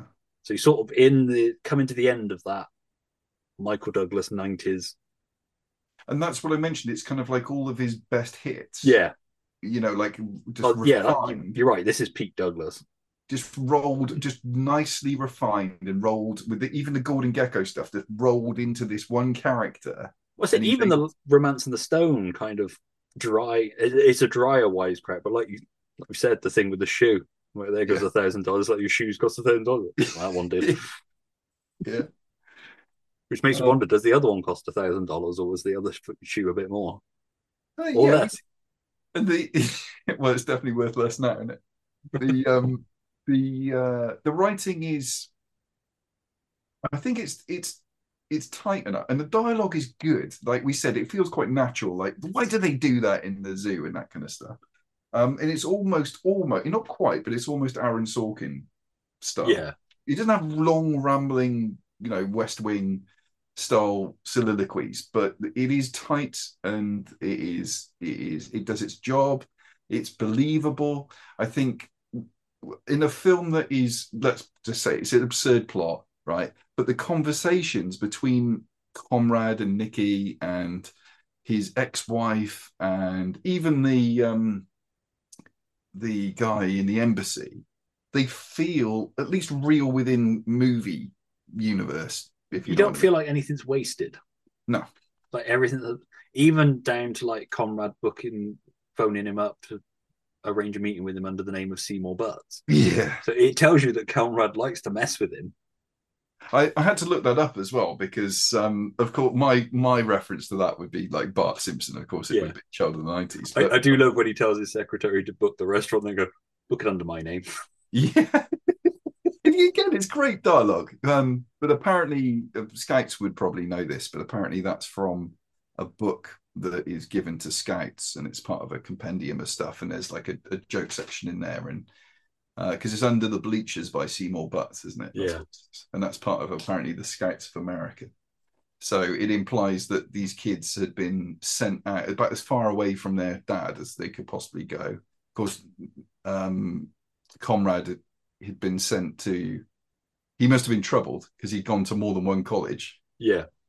Um, And, and it dropped just, out of more than one college. yeah, it just suggests that um, yeah, he woke up naked on the beach of Ibiza, which is the most annoying pronunciation in the entire film. I was like, come on, man, you're supposed to be intelligent. Maybe you should have stayed at college. Um, but yeah, so apparently that reference is from the American Scouts annual. I do like when they've broken into his house as well, that they pretty much turn his house into a Joel Schumacher movie. All that neon paint that looks like The Lost Boys and Batman Forever combined. yeah. Which I suppose as he directed Falling Down plays nicely into the D-Fens thing. Yeah. Um, Do you- do I like that he hides his gun in to kill a mockingbird as well. Yes, yeah. A nice little reference. But but yeah, it's uh just trying to see what other notes I've got, see whether we have missed anything. But I do like the uh I was drugged and left for dead in Me- in the cemetery in Mexico, and all I got was this lazy T-shirt. Yeah. So apparently, I couldn't, I, I couldn't remember what film that was from, but that whole Mexican thing was also a, a bit of a love letter from Fincher to another classic film, which I, I just cannot think of the name um, right now. But It reminded me, it's possibly not this film, but there's a bit in Easy Rider where they're getting high in a cemetery. Hmm. And that's sort of what came to my mind, but I don't think it, I'm not saying it is that. Um, yeah, I love, I love the reveal of the green room. I just love the idea of everybody sitting around. Obviously, they're sitting around waiting for the party to start, but yeah, it's just, I mean, presumably, you know, having worked in a like a high street style shop, I worked in a as the when I was a student. I'm sure lots of the listeners. it's like the canteen when I worked at Tesco's in Quedgeley. Exactly. Yeah, it's exactly It's, it's a work canteen, isn't it? It's, It's just it's just where people go and they've got five minutes off and they're shooting the breeze. I love Michael Douglas's little run when he's running after Christine in the parking uh, lot at the beginning, or you know, after he's first gone after her. He's had the note Mm. saying, "Don't let her leave." Then Yeah. they're in that park. They no, it's when they've gone. The ambulance has taken them. They've gone with the ambulance. And then all the lights have gone out, and she's walking off, and he just does this lovely little awkward run, Yeah, sort of like keep up with her. Like he doesn't want to be with her, but at the same time, he doesn't want to be by himself. yeah. And then he'd, he'd go back to the the um, office and um, he's like awkwardly allowing her to take a shower and he's like not trying to lurk or look. He doesn't quite know what to do. But Which is there to show the red bra, isn't it? yeah. So That's that when they appear in the Polaroids, Yeah. And then he can confront her later in the Yeah. apartment, say, is, is this your bra? And she kind of like laughs at him. But that scene with the um, ambulance when all the lights go off is great. I love Really how good. everybody just runs as well. Yeah. Scuttle off. It's, Like- it's not done like a, the lights go off and everybody mysteriously disappears. It is done like a group of theatre actors or you know jobbing actors. Yeah. And that's what I was mentioning before about how this is almost like a behind almost like a behind the scenes of how films are made or how theatre's made. Because it is a film about people acting in this guy's life to create a reality. Yeah, Um, it's a behind the. It's almost like a a point five D version of reality. It's not quite there. It's like you can just about see behind the curtain, but not quite. it's. I mean, it's horribly messed up what they do to him. you know, given that you know he, he has to throw himself off a building to reach the end of his thing, Mm. so they're constantly tapping into like his childhood trauma, which I suppose is them getting him to deal with it and you know be reborn as the new Nicholas.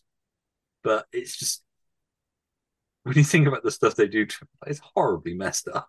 Well, that was one probably big criticism that Lee had at the end of it, where she said, I like the idea, but she said, there's no way I'd be that cool with people at the end of it. She said, I'd Yeah. be absolutely losing my mind. you know, you wouldn't just be sat at the bar with your brother, like sharing the bill. She said she'd be she'd be just going insane. Which could be an an, like an alternative ending of this one, if you wanted to shoot, shoot an alternative cut where it just failed and actually they sent him absolutely mad. That's what I mean. The amount they put him through, you, you would in the back of your mind forever be kind of like, Am I still in the game?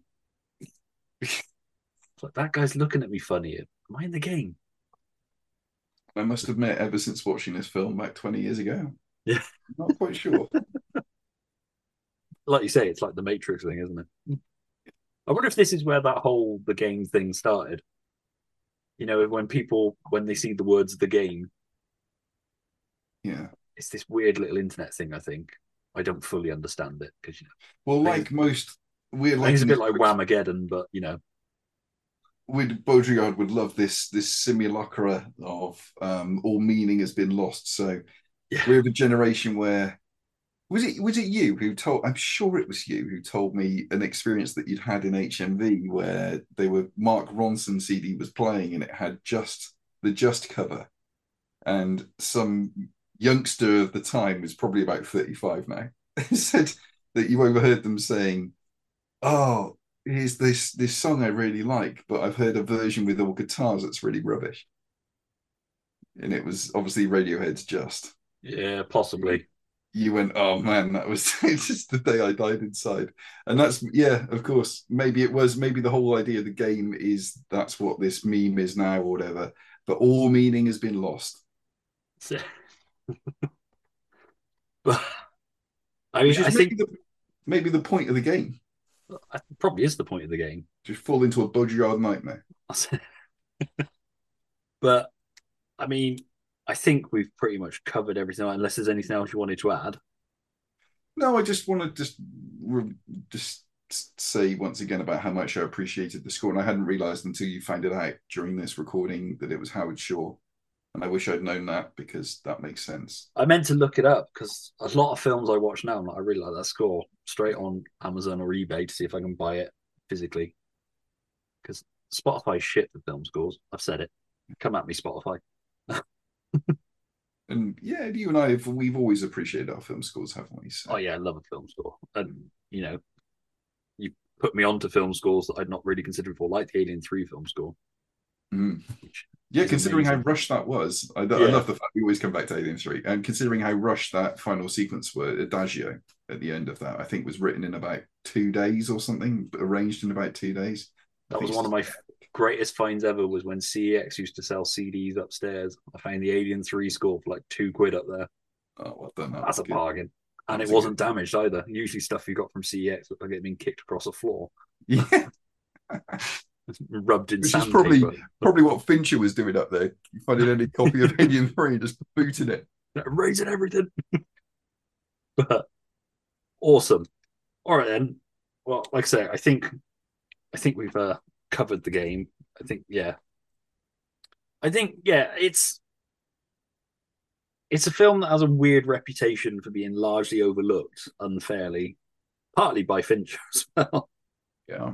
Um, there's certain filmmakers that talk about films. You're like, no, you really need to go back and look. I do wonder whether he'd have like a Spielberg moment where he went back and looked at a film he hated and was like, actually, no, I think we did all right with this. But I think I he did so. because, like I say, I don't know how else you could have ended it. I don't really know where you could have improved on it. I hope so. I mean, who who knows how he feels? And obviously, he's the filmmaker, so he's justified in feeling whichever way he does. But I just Yeah, I mean, to be fair, we've all made stuff. Been like, admittedly, we're not not saying we're David Fincher either, but everybody's done something creative and never been happy with it. Yes, but also as a creative, you've got to appreciate that um, when you put something out there for public consumption, that it also becomes owned by the people consuming Yeah. it. And he, I would like him, if ever this little sign bite was ever to reach his ears, if anything, I'd just like him to know that he does have people out there who appreciate what he did for for both the game and for Alien Three, actually. Yeah. And you know, not knowing That's the- why I think it's a great sh- shame that he doesn't really talk about them. Hmm. I love some. T- there's certain filmmakers. Like, I don't really care what you're going for. I like the film for this reason. I don't really need to know whether I'm right or wrong in liking it for that reason. But there's some filmmakers. I think the filmmakers that refuse to talk about it, you're instantly more intrigued. The ones that don't shut up about their film. Yeah. And that can of course work negatively. So it's a bit like where the, you know certain actors become problematic as time goes on. Yeah. I won't mention any names. I'm sure your listeners can allude to some. Uh, but the problem is that you, you do you then just write them off? Do you write the films off that they were in or produced or acted in or or co-wrote or whatever? And the answer is no. They're pieces of art. They exist in their time. We're all human beings. We're all flawed. Some more to, some more some less whatever but just appreciate the art, but appreciate the film, and it, or it. not appreciate it, appreciate it or don't appreciate it on its own merits. And for the for this particular film, I really appreciated it, and I was very glad that you agreed to talk about it. Yeah, no, I was like really glad. Like I said, really pleased when you picked it because it was really nice to just revisit it. Mm. 'Cause sometimes it's nice to have an excuse to go back to a film. Because I possibly, I don't know when I would have gone back to this film. It doesn't show on TV that often. Yeah, If, if and I had no idea it was on Netflix. It was just because I No, I didn't. It was only because I was like, I'll just. I always check to see whether it's on streaming before I have to go and dig the disc out. Yeah, well, that's what I did because otherwise, I was if I couldn't, I knew I had it on DVD, but I didn't know whether I'd filed it away or something. I was going to have to drive to my office and get that Blu-ray that I showed you in the picture, and it was going, oh man, you know. So, well, at least it's on Netflix. That's a good thing. That means people can actually go and watch it if it's on by the time this goes to air. So, Yeah, well, I'll put in the end outro bit. I always say where you can find it. So hopefully it will still be on Netflix. That's the problem with Netflix. When it first came out, I got rid of a few DVDs because they were on Netflix, not early days of Netflix, not understanding that they'd rotate films out or lose the license to show them. yeah. There's a couple of films I'm like, shit, I had that on disc and I got rid of it because it was on pissing Netflix. Even Disney you know- Plus don't keep things on there. Yeah, and actually, you know, like uh, with um, a show like Andor, I'm Yeah. desperate to get uh, uh, some sort of physical copy of that, but it would probably never happen. No, it's. I mean, the Star Wars completist in me that likes to have everything physical. I just, you know, what happens if Disney Plus disappears one day? Yeah, exactly. I mean, uh, I'm sure anyone who's listening to this that plays video games or has had a console or whatever will know how things like the Nintendo system worked with the virtual console and God knows what else. And you have to buy the same game about 500 times for each platform because they keep reinventing the marketplace. And Well, you've only got to look at something like Final Space on Netflix, which Warner Brothers are completely erasing. Once the license ends with it being on Netflix, it's like Is an it- animated series. right? they're, Yeah, it's- they're re- they? It's one of those tax also- write-offs, so it'll just be Oh, gone a completely. ta- oh, not another tax write off. Yeah, it's, it's one of those ones. So it's a completed series, but because I think they might have released one series on DVD in America, Yeah. but otherwise you've got nothing. There'll be no evidence of it. Yeah, well, of course, the the Bat Batgirl one was a classic one, wasn't it? So Yeah. it, it still exists, but it will only be allowed legally to be seen if someone pays the tax, and no one ever will. So, um, but I also read, I think it was yesterday or the day before, that Arrested Development is coming to, is it Disney Plus? yes, Um, because it's a Fox series, isn't it? and because of that, the Netflix, the final two se- series or the s- seasons, the last two, will cease to exist because they were Netflix originals. Shit, I didn't watch the last season. so- So yeah, you've got about maybe a week left to watch them. I'm not quite sure, but and by the time anyone's listening to this, sorry, Yeah, they've got gone. a time machine. it's another thing that is. This is why you want physical media. Yeah, exactly. It's Yeah. well, I mean, we don't know what's happening with the Netflix Marvel series that are now on Disney Plus, but will they eventually be retconned out of existence? Or maybe, or you know, the alternative. If everyone just goes to streaming, once it all disappears, we'll just go back to like we what we were in our earliest ages before civilization, and it will just be people like you and me telling people about films. It would just be oral tradition. It'd be like Reign of Fire, where they're acting out Star Wars for the kids. exactly. And yeah, I made a Reign of Fire reference. Is that what you want? Me and Stu, him being Padme, and me talking about sand. Is that what you want? Because We'll that's what it. you'll get. We're not afraid. Yeah, that's what you'll get. It won't be from the it won't be from the perspective of two droids neither. okay, so that's that. You from the perspective of the sand. Yeah, I don't like getting in people's bits either. and I shall say no more on that. So Trilogy I- over. I think on that. I think on that note, it's it's the finest segue we're ever going to get to uh, the these uh, movie of your life questions that I like to ask guests that have been on before because we've done the Pivo ones, haven't we? So. All right. So movie of your life questions then. So good news: Hollywood has greenlit a movie of your life, and they've given you creative control. But they want to know the following things: Will the film be fact, fiction, or a mix of the two? All right, so I'm going to cheat with this one a little bit. Sorry. Uh, I'm going to say Hollywood. If you want a movie of my life, you've got to take two films. Um, as in answer to your first question, well, the viewer will have to decide that. Wink, wink. I like the idea that we get like the glossy Baz Luhrmann Elvis type movie, and then the gritty Netflix documentary going into the seedier side behind the film. well, you'll see. You'll see where I'm going with this. You'll see. It's slightly self-indulgent. Forgive me. All right. Right. I mean, it's a movie of your life. If you can't be self-indulgent with the movie of your life, then. uh, what genre is it going to be? Okay, so the first film will be a fly on the wall style documentary, uh, actually a mockumentary, uh, something like Spinal Tap or Curb Your Enthusiasm. And um, it would be actually the behind the scenes of the making of my real film. Uh, yeah. So, Again, sorry, go on. Terry Gilliam lost in the Mancha vibes. Yeah, that exactly. So it's a very, like I said, I love my whole postmodernistic kind of self-referential stuff, and um, you know, I love things like Curb, Curb Your Enthusiasm, and I still have my bookshelf over here. See the yellow spine there? Oh, the Curb book, yeah. The Curb I, book, I you broke mine out a little while ago. My birthday from about eight years ago. I've still got it right there. I keep it very special. So, um, but basically, right, I've got this. uh, It's not a big plug because I don't want to give it all away or anything, or even a bit of it away. But the real film is this project that I've been working on for like 15 years now, and um, it will probably probably never see the light of day. Uh, but I've made a little bit of progress over the last couple of years on it. Uh, of course, it's evolved massively since. But um, one of the things is I've recently roped in one of my my family members who's very talented, kind of graphic artist and everything, and he's gonna he's agreed um, kind of naively actually to help me do it. So I kind of like have to have to go ahead and do something about it. Um, but like no spoilers, it's basically like a, a like a hard sci-fi, and it brings in all of my favorite influences from sci-fi, lit- literary uh, literary references and film references and things like that. Um, and it would be epic if only I could write it, but I don't think I'm good enough writer. I'm more of an ideas guy. Right. So that's that's the film. That would be the serious kind of like, you're right, this is the serious film. This is why I've been put on this planet to do. But the film that you're asking me about would be me trying to make this thing, and I'd obviously be very uh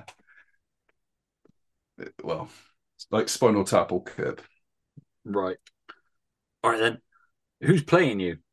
Right. So I guess if it if it's me, then uh, a lot of heavy lifting is going to have to be done from the supporting cast.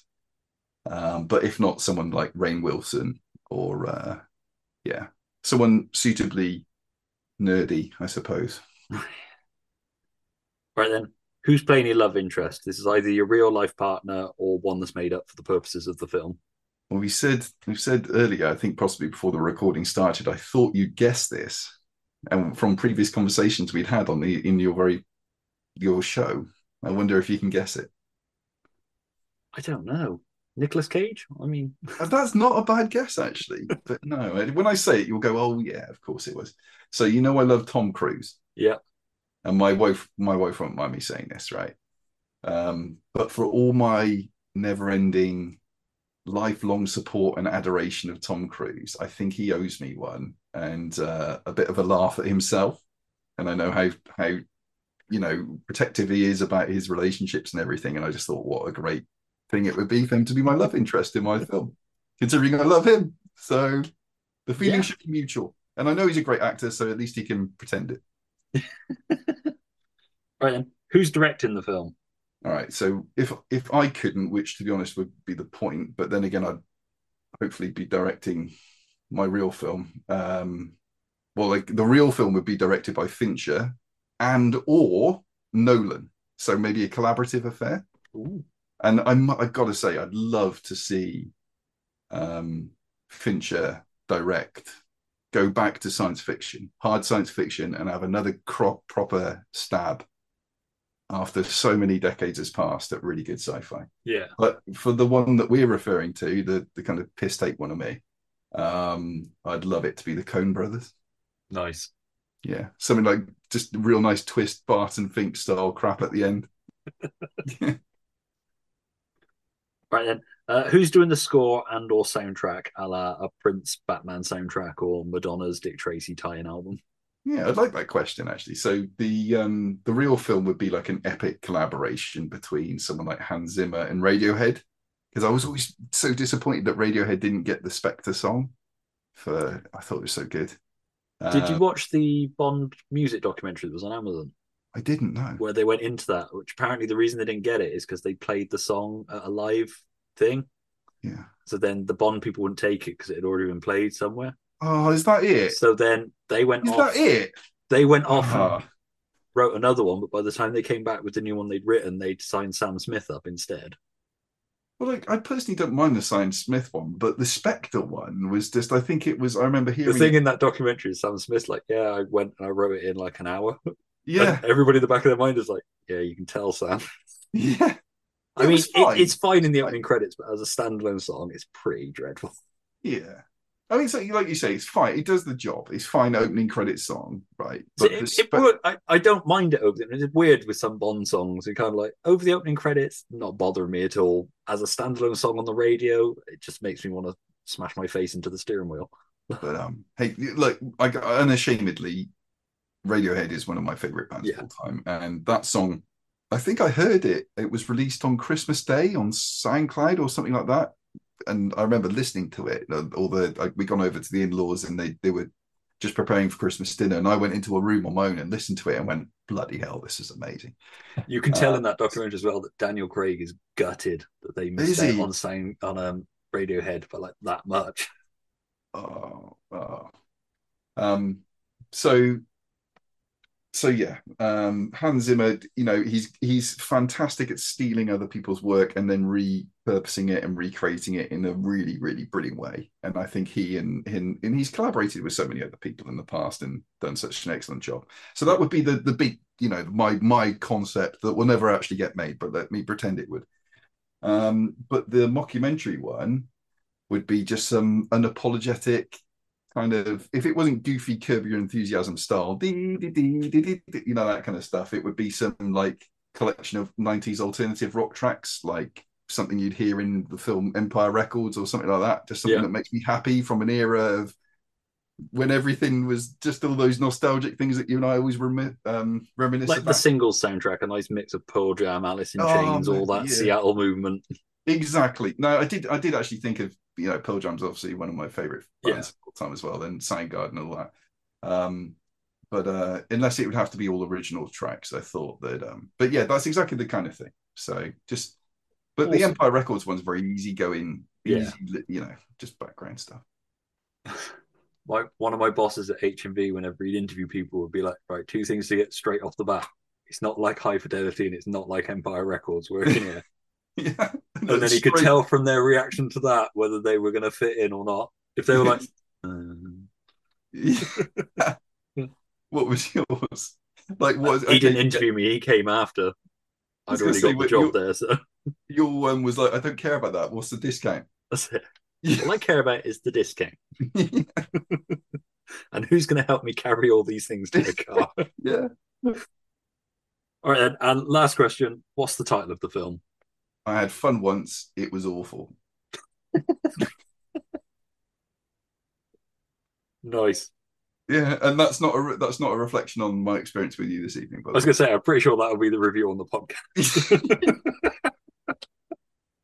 Well, I just I would look to be honest with you, I can't think of titles for the, this film. I've been thinking of. It's been since film school. I've been trying to write it, so it's at least fifteen or something years now, and I still don't know what I'm going to call it. So, what did I do when I saw this question? I just looked at memes, like names of memes. So that was just one of the memes I thought, and I thought that'll do. that, that'll do, yeah. Yeah. Awesome. Well, cheers for that. I'm going to play the curb music at the end, I think. Bit of frolic.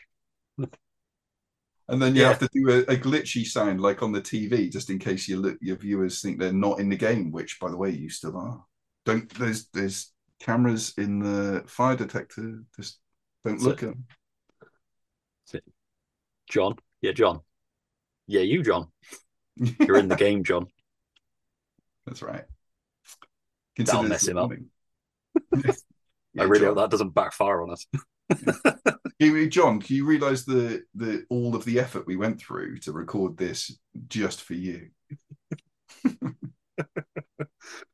Awesome. Cheers for coming on, man. I really enjoyed it. Oh, thank you once again for a lovely invite and uh, indulging me for my uh, bit, the bit at the end as well. That was very self indulgent. No, no, no. It's, it's all good. So, isn't film itself just self indulgence anyway? Yeah, well, that's why I got into it. Exactly. Nobody else was going to indulge me. So. exactly. Not even in the Fight Club, they won't even look at me now. waste waste of meat now. I've all been used up, spat out, rubbish. Till you grow some bitch tits. Mm, well, as you can see, I'm working on that. I'm doing quite well. Awesome. On that note, cheers, Ross. Thank you very much, Steve. Speak you See you soon. next See you, time. bye.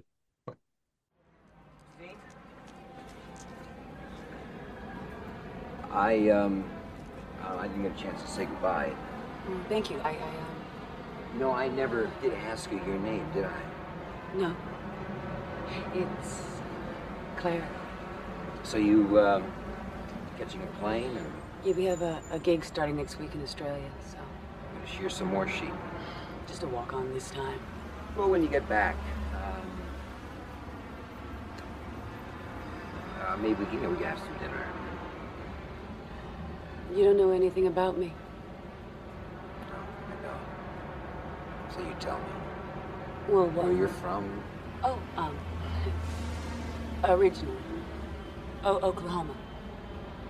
Colorado. I've been doing this way too long. You know, um, would you like to have a coffee with me at the airport?